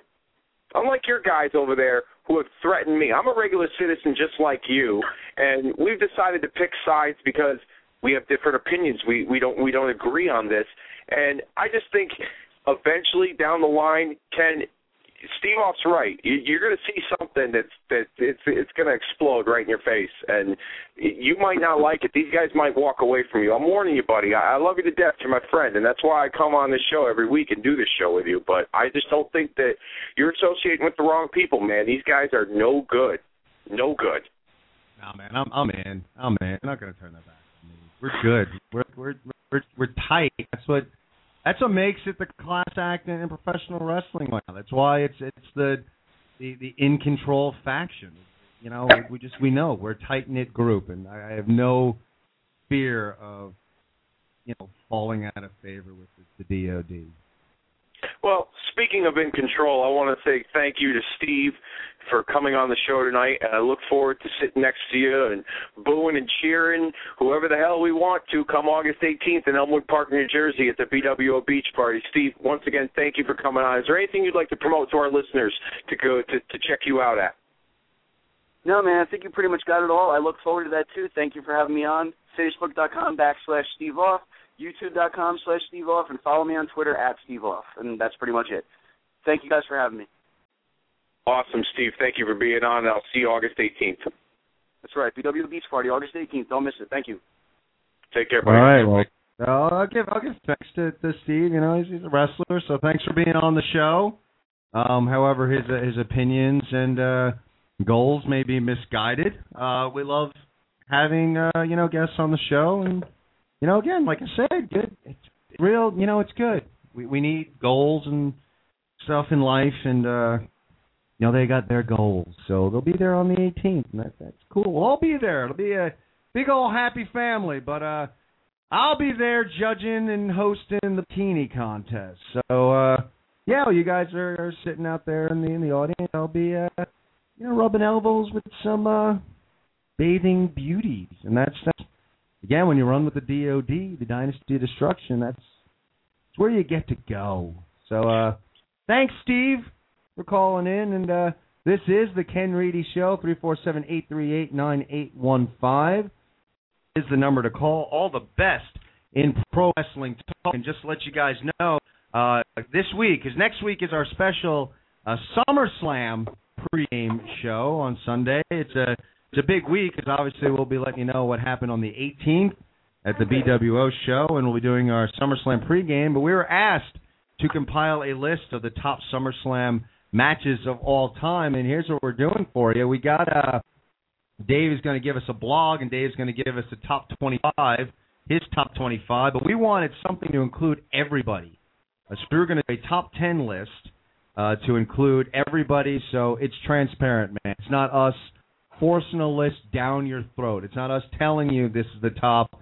You guys will decide the top. So off of Facebook, the 10 nominees, not in this order. We're going to count down 10 to 1. It's going to be on the website, thekenreedyshow.com. But 10 to 10 to 1 will be on there. These 10 are the final nominees for the top 10 matches of all time in SummerSlam history. In no particular order, we have uh, The Undertaker Bret Hart with HBK as a special guest referee from 1997. Bret versus Perfect. Uh, we have HBK versus Triple H in 02.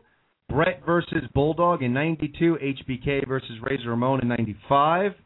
We have uh, Triple H versus The Rock in 98, a ladder match.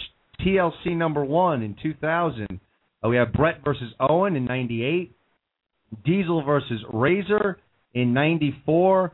And the Mega Powers versus the Mega Bucks from the first ever SummerSlam. So those are the 10. We're going to have that up on the website shortly, so go in there and vote, and we'll reveal number 10 to number 1 next week. I think in, in what our fans put out there on Facebook, it's uh, it's pretty apparent, actually. I think Bret Hart has become Mr. SummerSlam.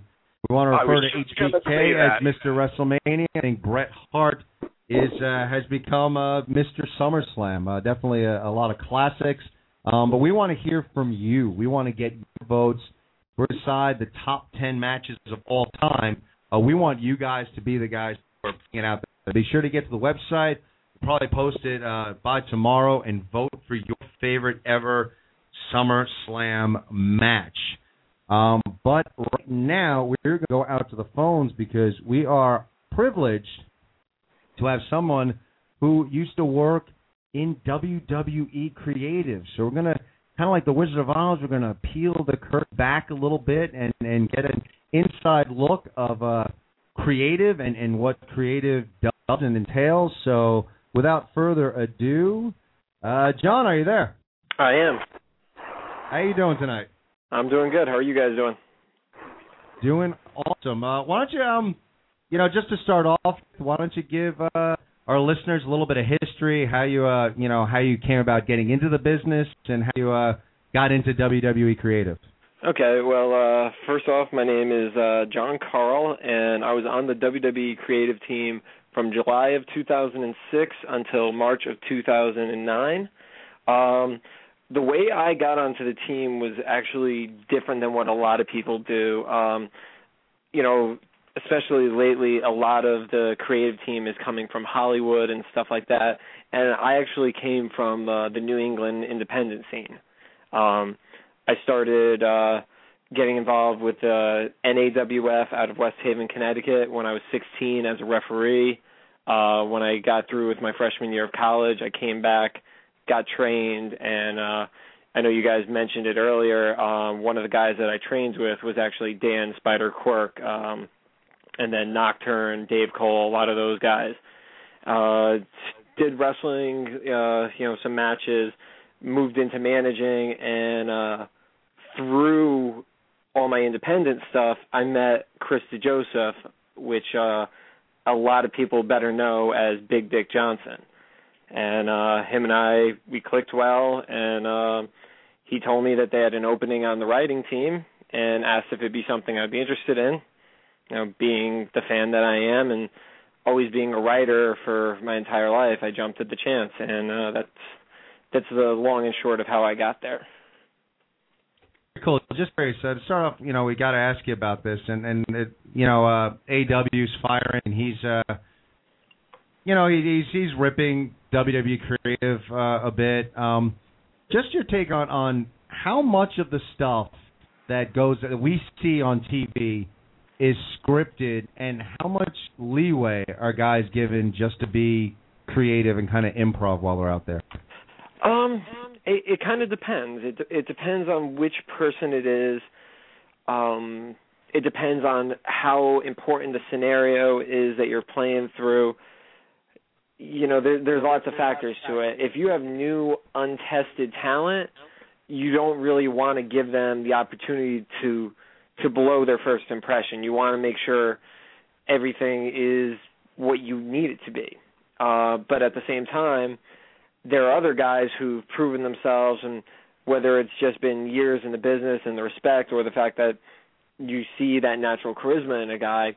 I remember there was one night where I was doing a promo with John Cena, and I literally just told him the bullet points of the three things he had to hit in five minutes, and he had all the time to say whatever he needed to about his. uh I think it was a Great American Bash match against JBL, and I didn't have to tell John anything. All I needed from John was to know what his last line was going to be, so the truck would know when to cut off the uh, the shot.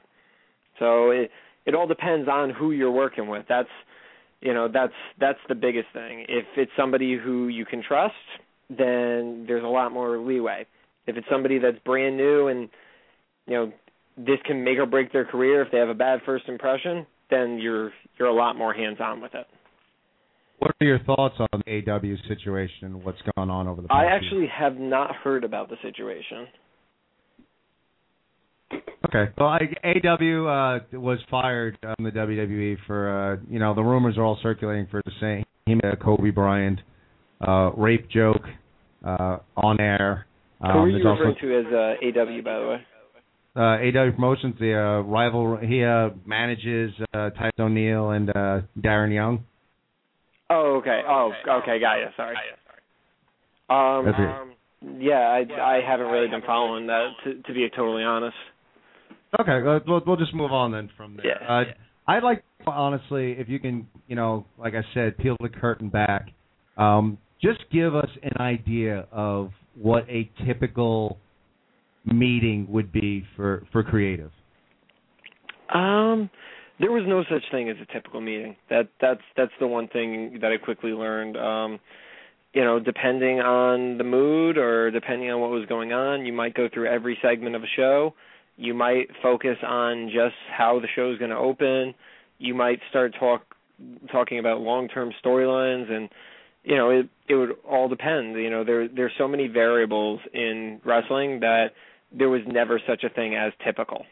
So, you you could be talking about new characters, new talent.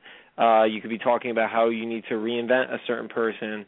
Do you do a heel change or a babyface uh, swap with this person? You know, there's there never was like a set agenda that applied to every meeting you guys would have.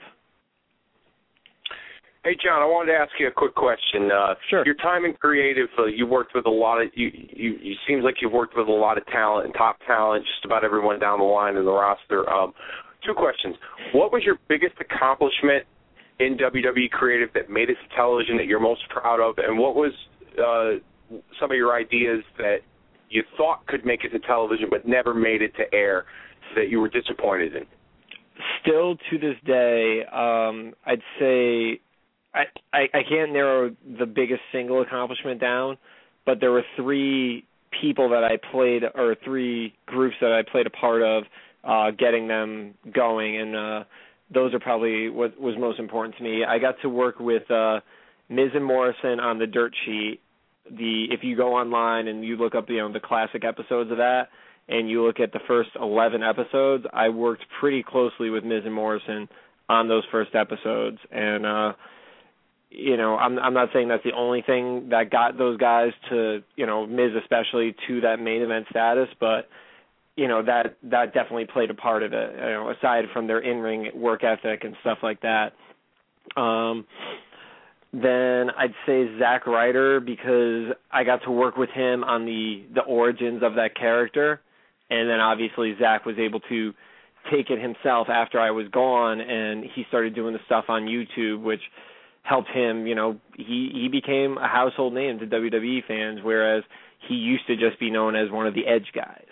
Um, and aside from that, I'd say working with uh, with Natty uh, Neidhart, T.J. Wilson, and uh, and um, David uh, Smith. I mean, those those kids were a story that I was working on and trying to get them onto TV for God, it had to be at least seven, eight months of working really closely with them.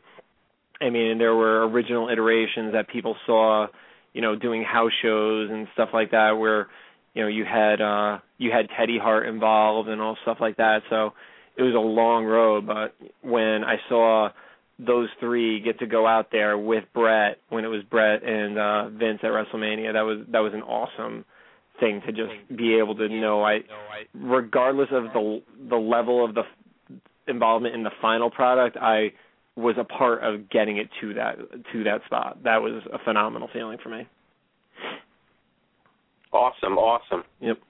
And then uh sorry, I, I went off on that so much I forgot the second half of the question. oh, the, uh, some some of the stuff that you brought up in ideas, maybe in creative meetings that you thought could make it to TV but never did, and something maybe some stuff you were disappointed that didn't you know pan out for you creatively. Um, I always wanted to go farther with the uh the Paul and Katie Lea Burchill story that we never got to get it started the way we wanted to because that was right when everything had to be TV PG and like you know Cena's moves are getting renamed and stuff like that because Vince finally figured out that five knuckle shuffle was a masturbatory joke and stuff like that. But uh you know we had this whole whole storyline planned out with Paul and Katie Lea and you know it was it had a lot of twists and turns and in the end you find out it's not as you know horribly like deprived and stuff like that as you're given the impression. But he you just couldn't risk it with the direction that the company was going at the time. Just curious. If, it, if it was if it was the '90s, they would have been making out in front of the audience probably. the the direction that you're saying in the PG, did you guys get? Was there like a definitive like memo? Did you have a meeting like they call everyone in and say, all right, just so you writers know, we're we're going PG, or was it? Was it an evolution? Um, like the, how did the, the, PG the way thing everything broke down with that for me at least was it must have happened a few months before I got there because we like it was DX was doing their stuff and it wasn't anywhere near like as blatant as the stuff that DX used to do back in the 90s during the Attitude Era. And then when I was there, it's like you know these are these are words you can't say in a promo, and you know the at that point the you know the the swimsuit contest had started to to die away a little bit. You saw a little bit left on ECW with like the strip poker game and stuff like that, but you you already saw the writing on the wall of you know family friendly PG um that that whole style was becoming the norm. So it was like a slow process that they just they didn't definitively say, all right, this is it. It was just kind of slowly pulling things. Yeah, it it wasn't even so much as slowly pulling things, but you would if you pitch certain things, you would start to not see that kind of thing happen anymore. Or you know when you know you're new on the team and you're excited and you're pitching everything you that you can imagine then you start to learn the rules of the team. And it's like hey this can't happen on our programming anymore. That's just the way it is and it wouldn't be like a big meeting with the boss where you'd like get thrown under the bus and stuff like that but in like smaller meetings conversations at the bar you know all different stuff like that that's that's where you kind of learn that you know it's it's not the same company as it was. It's corporate shareholders. You you can't make dick and fart jokes the same way you used to years ago. Now they have to be a little more highbrow or at least as highbrow as dick and fart jokes can be you know as you're saying things and you're saying you know pitch ideas uh how how does that work? You you write something are you know are you are you pitching it straight to Vince? Is, does Vince have the final say? Is there a team of people that say yay or nay? Has once you guys decide hey I have this idea and I'm writing this what what's the process as far as whether it gets on TV or not? I I I find it funny because you could always tell who's been inside the machine and who hasn't because of the way they ask certain questions like how you're talking about like the process. And again it's it there's no there's no such thing as a typical process there. Um you know that was something that I learned myself. And there there would be times where we would see a certain talent in OVW, uh, Deep South, or later Florida. Um, it would be like, hey, this guy is really talented, but they need a direction. Let's work on coming up with a character for them, or let's take this character they've already started and develop it further. Um, and you know, you could sit there, you could write a ten-page synopsis of a character with like three months of programming and stuff like that. Send it around to the team, and it could get tweaks from people. It could get, you know, the this isn't going to work for this guy. Maybe this will work better. Um, or you could just be in a meeting and somebody's name could come up and if you had something good off the top of your head you say it out loud and if you said it in front of the boss and he liked it it could happen. So i mean i guess i'm curious was it was it ultimately vince had had the yay or nay or were there other people who were who cut i mean when you had an idea whether it's for uh an unknown talent or you blurt something out in a meeting who who would have the definitive like yes or no well, I don't I don't know how things have changed since uh since uh Triple H has moved into um a vice president role within the company, but at at the time I was there and it wasn't just creative. I mean, this is something that, you know, has been talked about with a lot of people that Vince ultimately makes the big decisions in the company. Um and nothing is bigger than to him than his TV product. So, you know, if you have something happening on television, Vince is going to be the one to ultimately say yay or nay.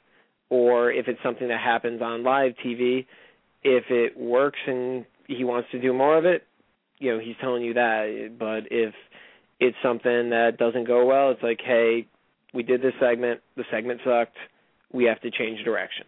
You know, um, so ultimately, it it does come down to Vince. Uh, no matter what, I think until the day that he's no longer with us, that show is his baby, or the product is his baby, and he's never going to be able to 100% step away from it, in my eyes at least. John, let me ask you a question. What about um, the uh, the advent of social media on the on the program? You see a lot about Twitter and Facebook, and now Tout, which apparently the company if, has. If I see Michael Cole or hear Michael Cole talk about somebody's Twitter feed one more time, I'm gonna blow my brains out.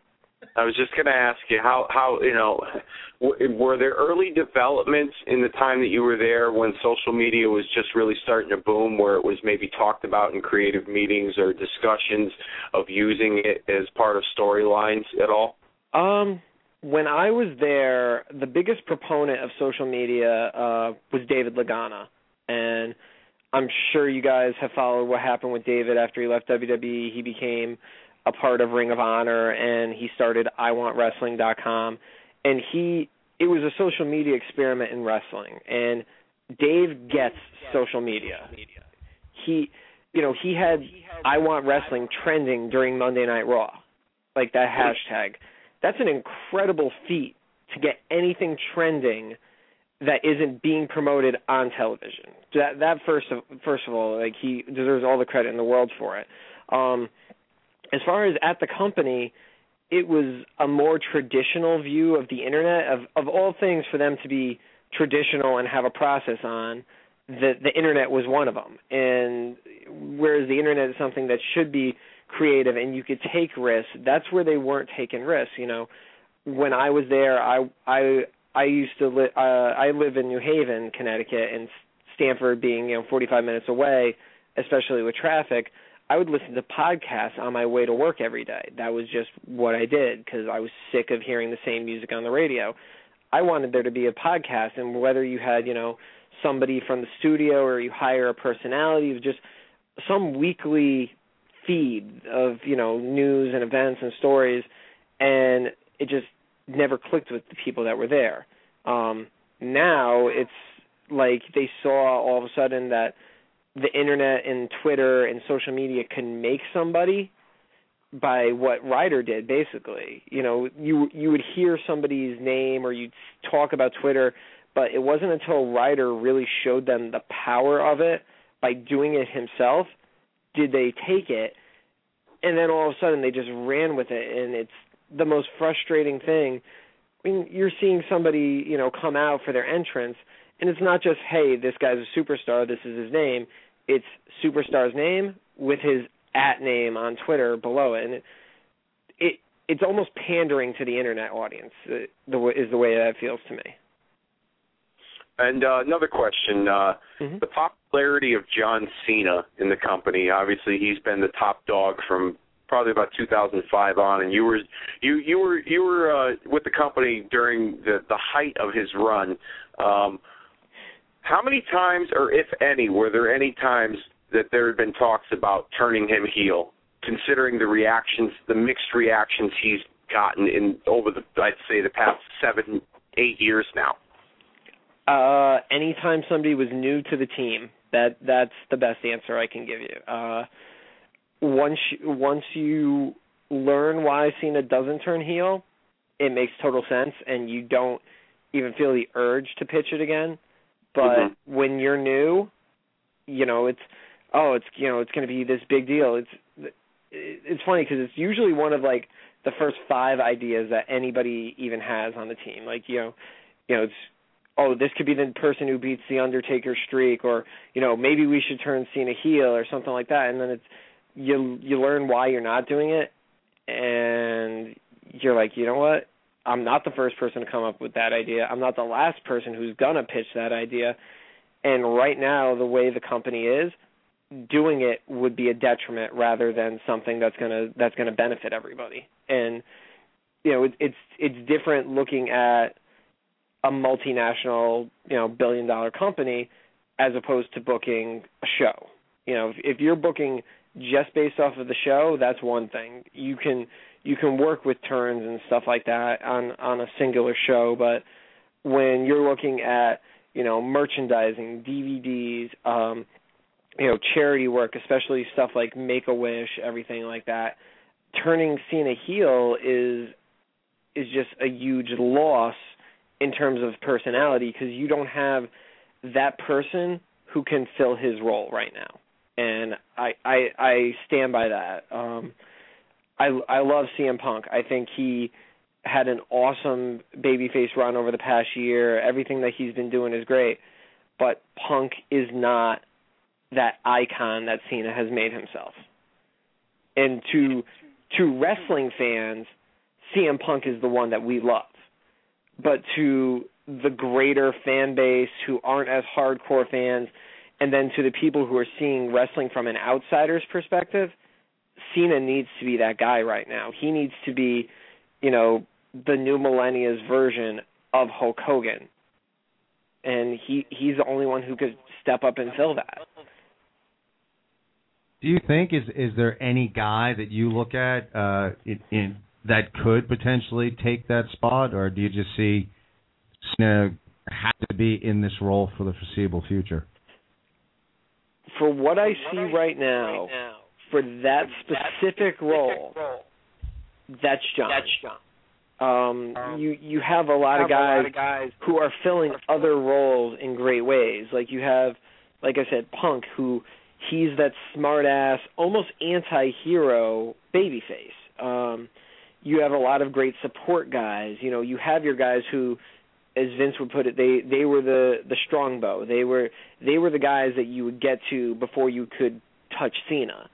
Um, you know, you you have guys who are near the ends of their career who you know are have no problem putting over new talent, and then you have a lot of guys who are building themselves up. But when you look at a guy like John Cena, he stands out. You know, Daniel Bryan, phenomenal wrestler, probably one of the greatest that I've I've ever seen wrestle in person in my life. Um, but if you put him in a suit and tie, nobody's going to know that that is the number one guy in the world of wrestling. And that's not a dig on Daniel by any means. It's it's it's just a cold hard fact that certain people give off the image of this is what a professional wrestler is to the greater mainstream. Just curious for you as a writer, um, if you were with the company right now, who would you? You know, and we'll throw TNA in the mix. If you could write for someone right now, who would you who would you want to write for? if I could write for someone, meaning I could just pick somebody, or I'm only allowed to write for that person. You can pick somebody. They're part of your your stable guys you're writing for, but you, you get your free pick as far as who you want to work with. Nick Nemeth, Dolph Ziggler by far. He he has that potential. Within the next year, he needs to be world heavyweight champion or WWE champion. Um, he's always had that cocky charisma that you want to just slap him in the face or see somebody kick the hell out of him. And for me, um, my time on the indies and stuff like that, I was a baby face for all of five minutes. And it's so much more fun to be a heel and so much more fun to write for a heel. And, uh, you know, while Nick does it a lot better than I do, um, he, it's we have that very similar personality and sarcastic style to ourselves. And if if I could write for somebody on their way to the top, I would absolutely pick him. Uh, how far do you think what his potential is? How far can he go? He could be an edge. Really? Espe- Wow. Especially especially as a heel, he can definitely be edge during his prime as a heel, especially like that Cena run. That that I think he has all the potential in the world. He can literally i- it's it's probably the you know the oldest saying in in wrestling right now, but he could have a mo- uh, a match with a broom and make the broom look good and get that broom over to the crowd. Yeah, we, we've we've given him high praise on this show. Uh, we we agree with you. Uh, tremendous worker. Uh, uh, Edge is, is high praise. Um, I'd like to backtrack a little bit and just uh, we'll get to course, it in a minute. But uh, you know, you're talking about the internet and pandering to fans and everything. And I know last year with the the summer quote unquote summer of punk and uh, you know punk showing up at Comic Con and seeing it on YouTube. Um, and I was it there, and I didn't go to that panel, and I was ticked off about it. wow. Yep, I I was at that point. I was actually uh just. I'm gonna plug a friend real quick. Uh, Go ahead. my buddy Mike Kingston. He does uh, Headlocked, which is a wrestling comic book, and it's the only I'd say real wrestling comic book because the WWE ones have never actually had anything to do with wrestling.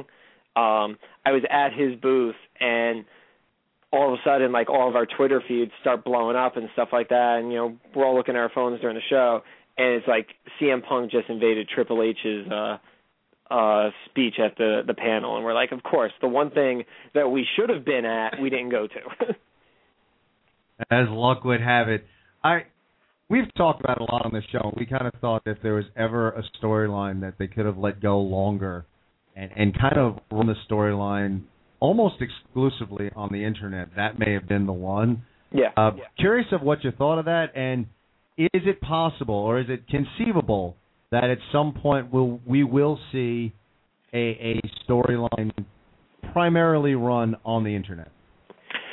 Um, I don't think primarily because as as great as the internet is as a resource, it's not your major moneymaker in the wrestling industry right now.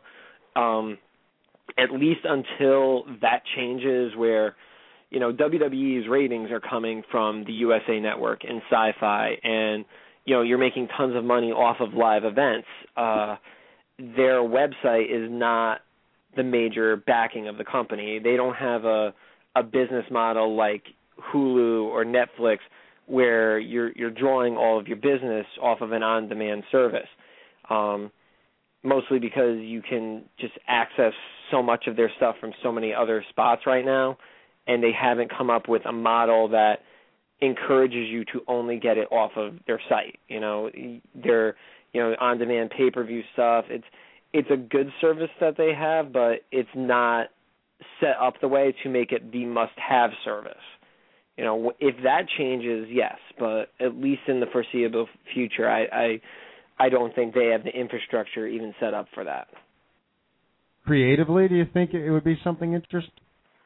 Um, I mean, for me, that comes down to more a viral marketing thing, and from the stuff I've seen, they don't get viral marketing still. Um, the last two times where you've had a teaser image, um, you know, the reveal was a video game and uh Jericho coming back. Those were the last two like big deal like teaser trailers that got the internet buzzing, and both times it was a very big letdown when you finally saw it. It's like, you know, I thought we were going to debut of a new guy or like somebody somebody who hasn't left and come back and left and come back again, you know. I I I love Jericho, you know, he was always a great guy and professional to me, but we already did it with him. You had the you had the save me thing and then all of a sudden you had the new creepy little girl stuff and everybody thought it was going to be Brock at least in my circle of friends and that would have been a big moment. But then you give me Jericho again with the same basic concept and it didn't work for me. John, one and, more and question. The, sorry, uh, the the other thing that about that is they they keep it so simple that it proves to me that viral marketing doesn't work. Um, you know, you look at campaigns like you know the the Dark Knight, or even video game companies are, are experts at it. You look at the I Love Bees campaign that promoted the original Halo and stuff like that.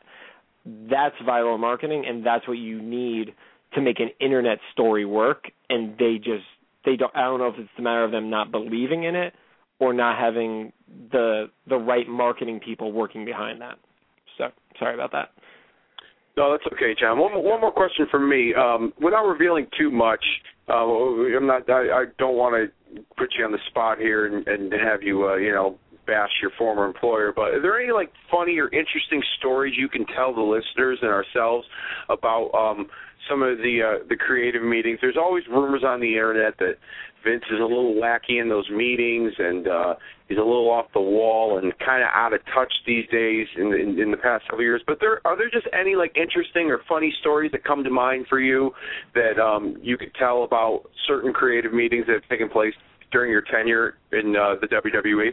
Let's see. You know, like you said, I have to. I always have to be careful about the stuff that I do talk about publicly, especially with meetings, because those are, you know, of of all the things that I could ever get in trouble for for a non-disclosure agreement, that's something that could. uh Okay. I'm I'm I'm just trying to think of something funny. Um Okay, I do have one for you. There there was a time. um I think Michael Hayes had already left to uh to fly home to Atlanta from Stamford and at the time the the SmackDown team was myself, Chris DeJoseph, and Michael Hayes, um, and then uh, Jen Bloodsworth was working on uh, ECW at the time, and uh, she was uh, in charge of the show for the week. I, I think Ed Koskey was on vacation or something like that, and we expected to just you know have a phone-in meeting or something like that because you know Michael had left and Ed wasn't there. You know, he Vince wasn't going to want to talk to the three kids, quote unquote, about the show. Um, so we're in our we get the phone call and it's like, guys, grab your stuff. Vince wants to talk. So you know, it's just the three of us in a room with him, and for some reason, I don't know what it was that day, but I was instead of referring to the Undertaker as the Undertaker, which was what you did in front of the boss, I called him Mark. And I at the time like I didn't think it was a huge deal and I'd actually been on the team for a while and I said like two, three times during the course of the meeting, I just said Mark instead of the Undertaker. And, you know, Vince didn't react to it, never said anything about it before or after or anything like that. But at one point he gets up and he walks away. Um, he had to take a phone call or something like that. And immediately as soon as the door closed, DeJoseph's eyes like bug out of his head. He's like, "You have to stop calling him that." I was like, "What?" He, he goes, "You keep calling Taker Mark. Don't call him Mark." And I'm like, "Oh wow, I was really doing that."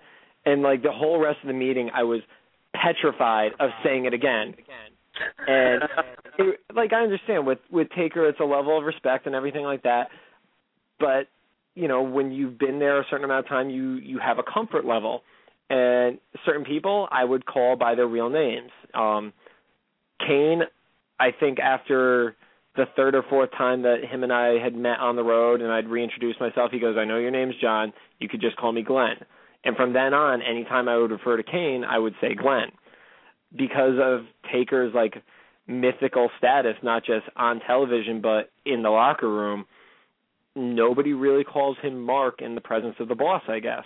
And it just scared the hell out of everybody I was in the room with and like DeJoseph and Jen were both looking at me and they're like, "Dude, if he freaks out, you're kind of on your own right now." I'm like, "All right, all right," and then I was just I was nervous to say anything the rest of the meeting because I had like psyched myself out that I was going to say Mark again.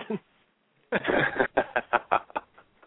That's awesome. Yeah. Well, but- John, thank thank you so much for for giving us your your time here tonight. Uh, a lot of great uh, insight in the, the world of creative. Uh, uh, you got anything going on right now you'd like to promote? Yeah, sure. Uh, first off, follow me on Twitter. It's at the John Carle. Um, because there's some guy who I guess is like a real estate agent in Wisconsin who has like 43 followers, and he won't give up the Twitter name John Carle. So, if anybody wants to just talk trash to him online, I'm not going to tell you not to do it. Um, other than that, I currently write for a website called theflickcast.com. Um, and what we what I do on that site is I cover video games and comic books and that's why you know the past uh 4 years I've been out to San Diego Comic-Con. Um always love it. Always end, the funny part is I always end up seeing all the people I'm friends with out there. Um you know, Hurricane was out there this year, John Morrison, Shad from Cryme Tyme, Jeff Hardy. Um and it, it's almost like a mini wrestle reunion when you realize how many people are involved with geek culture now, you know, where 20, 30 years ago in wrestling, you would have gotten your ass kicked for admitting you read a comic book, and now it's kind of the norm. Uh, and other than that, I have two uh, independent wrestling appearances coming up. Uh, one's actually next week. I'm going to be on the uh, CTWE show uh, where Billy Gunn's going to be facing off against Brian Kendrick, and I'm actually going to be uh, going to be with Kendrick uh, for that match. So that'll be cool because Brian was one of the guys that I got to work with a lot. Uh, especially during his uh time doing the the Brian Kendrick character. And after that is uh Wrestle Jam, which you guys already talked about. And um I'm going to uh to support my two friends, you know. I started in wrestling right with uh Spider and uh so that the match has a lot of uh meaning to me. I also faced off against both Nocturne and Dave Cole multiple times and uh you know it's it's it's weird to hear that one of your friends is going to be in a match that you I, and I don't even know which one. That's that's the hardest part. It's like you know when Ric Flair is going through his retirement like tour, you knew at the end of it Ric was retiring from WWE, but this I I don't know who's leaving Connecticut, and that bothers me. Very cool. Uh, glad to thank you again. Thank you so much for being on the show. Looking forward to meeting you uh, out there at Wrestle Jam, and uh, you know, hopefully in the future we'll get you back on. Thanks a lot for your time. Yeah, thank you very much, guys. I appreciate you guys having me on. Thank you, John. All right, have a good one, guys. Bye. Well, that was cool, man. Yeah. A little little little window into uh, what goes on behind the scenes. Uh, interesting, you know. You hear uh, the John Cena thing, and and it's beaten to death. But you know, from a writer's point of view, you know, he's putting it out there. Why, uh, you know, why can't uh, turn him heel? So I thought uh, really really interesting stuff. Uh, uh, again, we had a full bank of calls. Thank you guys for being patient. I don't think we're going to get to everyone who's who's on the line. Uh, because of our guest, we had to get to John, uh, giving us a little bit, of WWE creative and behind the scenes. But uh, if you were on hold and listening, hope you enjoyed the interview. Um, but right now, it is time for.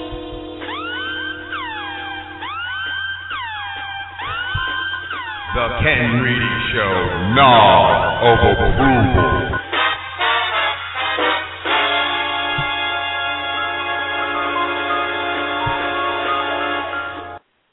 And if you're just tuning in, this is your first day uh, listening to the Ken Reedy Show. First off, thank you, but this is something we do each and every week. A lot of approval is something where you just sit back, you nod to yourself, and say, "Hey, that worked." Something in the world of wrestling can be a, a performer, a match, a TV show, a promo, something you saw in the world of pro wrestling that made you just kind of nod to yourself and say, "Hey, that worked," and that is what we do each and every week. The nod of approval on our Facebook page, Tony says to us his nod of approval. Kurt Angle versus AJ Styles and James Storm versus Bully Ray this past week. Two quality matches. We're looking forward to Hardcore Justice tonight. Uh, setting up the pay per view, so uh, those two matches get Tony's nod of approval. And we got John, and I am probably going to butcher this last name, but we got John Trezo how V Tre- John T uh, wrote, and you know what's awesome? He wrote, "I give Ken Reedy my nod of approval." That's the first time I've gotten a nod, so I gotta say I'm more than a little bit excited here, getting a nod of approval. Uh, so thank you guys. Remember, uh, check us out on Facebook as well. We're in the show. We post that, and uh, we want to hear your nod uh, for the week. But right now, we want to hear Dave's nod. Dave, who gets your nod of approval?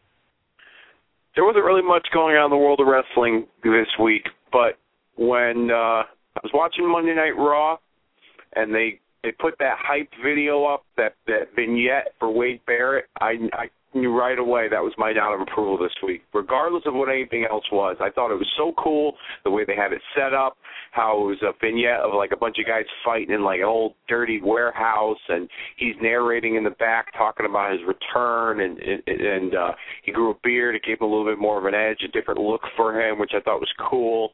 Um, he's got the history, you know, in this character of being the bare knuckle fighter, and it worked with the vignette. It was just something that not only was good to like really hype a return and get you excited, it it, it made me feel like okay, this guy's gonna be a big deal when he comes back. Like, and he always had potential to be a big deal before he got injured, especially with his run with the Nexus, and more recently before he got hurt in his singles run. But now it seems like they got this machine behind him, and they're going to really push him to the moon.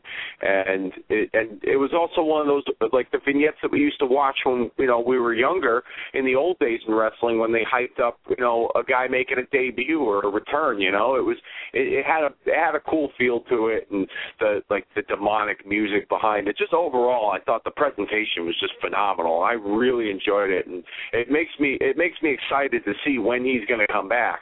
Um, and I heard, I heard he worked the uh, the SmackDown tapings on Tuesday in a dark match against Zack Ryder, um, and he looked pretty good out there. So uh, I'm looking forward to his return on TV and seeing what he's going to do. I think uh, the video package really set the tone for big things for Wade Barrett coming up. That gets my nod of approval this week. It's a good nod. It's a good nod because uh, I like Wade. Uh, I think he had to get better in the ring. Well, I, I liked his promo work. Um, oh, it, it was something I don't know if I was excited. I, I was looking forward to him coming back, but you're right. The the vignettes made it a bigger deal. Uh, that he's obviously going to be put uh, at a high level, perhaps in the main event picture when he comes back. Um, it gives a little edge to the character. Um, definitely worked all the way around, and it makes you think like what they're going to do. It makes you a little bit excited about uh, him come back, which is uh, really cool because I don't know, uh, you know, if there was any level of excitement about Barrett returning, and uh, I like what they did. And we have now we have to look forward to uh, you know more of the Barrett barrage. Um, so good stuff for me. My nod of approval this week goes to Ziggler and Jericho. Um, I'm I'm willing to be optimistic right now, but look, let's let's for a second here. Let's mark down the day on the calendar. We have something mid card to get a little excited about. A little bit. Uh, you know, love the highlight reel, everything that went on there, Vickie as well. I am just very excited that Ziggler and Jericho will be doing a program together. Um, Ziggler, as John pointed out, uh, very talented, and, and we have talked about him many a times on this show. Love Ziggler. Um, you know, if anybody can put this guy over, it's Jericho. I, I think it's brilliant to put them in a program together. Um, you know, maybe back off a bit on when exactly Ziggler's going to cash in this money in the bank to kind of lift his stature a little bit. But I find myself getting pretty excited about a, a storyline with these guys involved. Um, I, I think Jericho is Jericho's brilliant. Uh, with he gets the business, he gets everything. He, he, you know, he's taken acting lessons. He just he knows what he's doing. He knows how to tell stories. So uh, I'm excited about seeing the two of them work. Uh, it's going to be a good program. So, and everything they did on the highlight reel uh, this past week got my nod of approval. So there you have it. Wade Barrett and Jericho Ziggler get our nods of approval this week.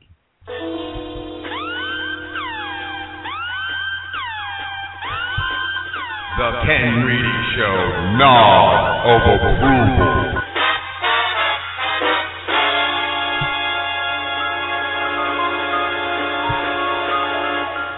And there you have it. Uh, we got about a minute left. Great show tonight. Looking forward to a little hardcore justice. What is Aces and Eights up to tonight? Are they going after Bully Ray? Uh, we got Bound for Glory stuff going on, points all over the place, and the rematch, which is something I'm really looking forward to. Austin Aries versus Bobby Roode. Those guys are looking to put on a show. You know what? I gotta thank everyone out there. Paul, we didn't get to all the callers I promised. We'll hit the calls earlier next week, 347-838-9815. Please be sure to be a part of this show. Thank you so much. Check out the poll question this week at thekenreedyshow.com. Thank you to our producer, Michelle. Our men, our guys in the pool listening in, Jordan and Rob, thanks for tuning in. For Dave, this is Ken Reedy. This is the Ken Reedy Show. Thank you all for listening, and good night.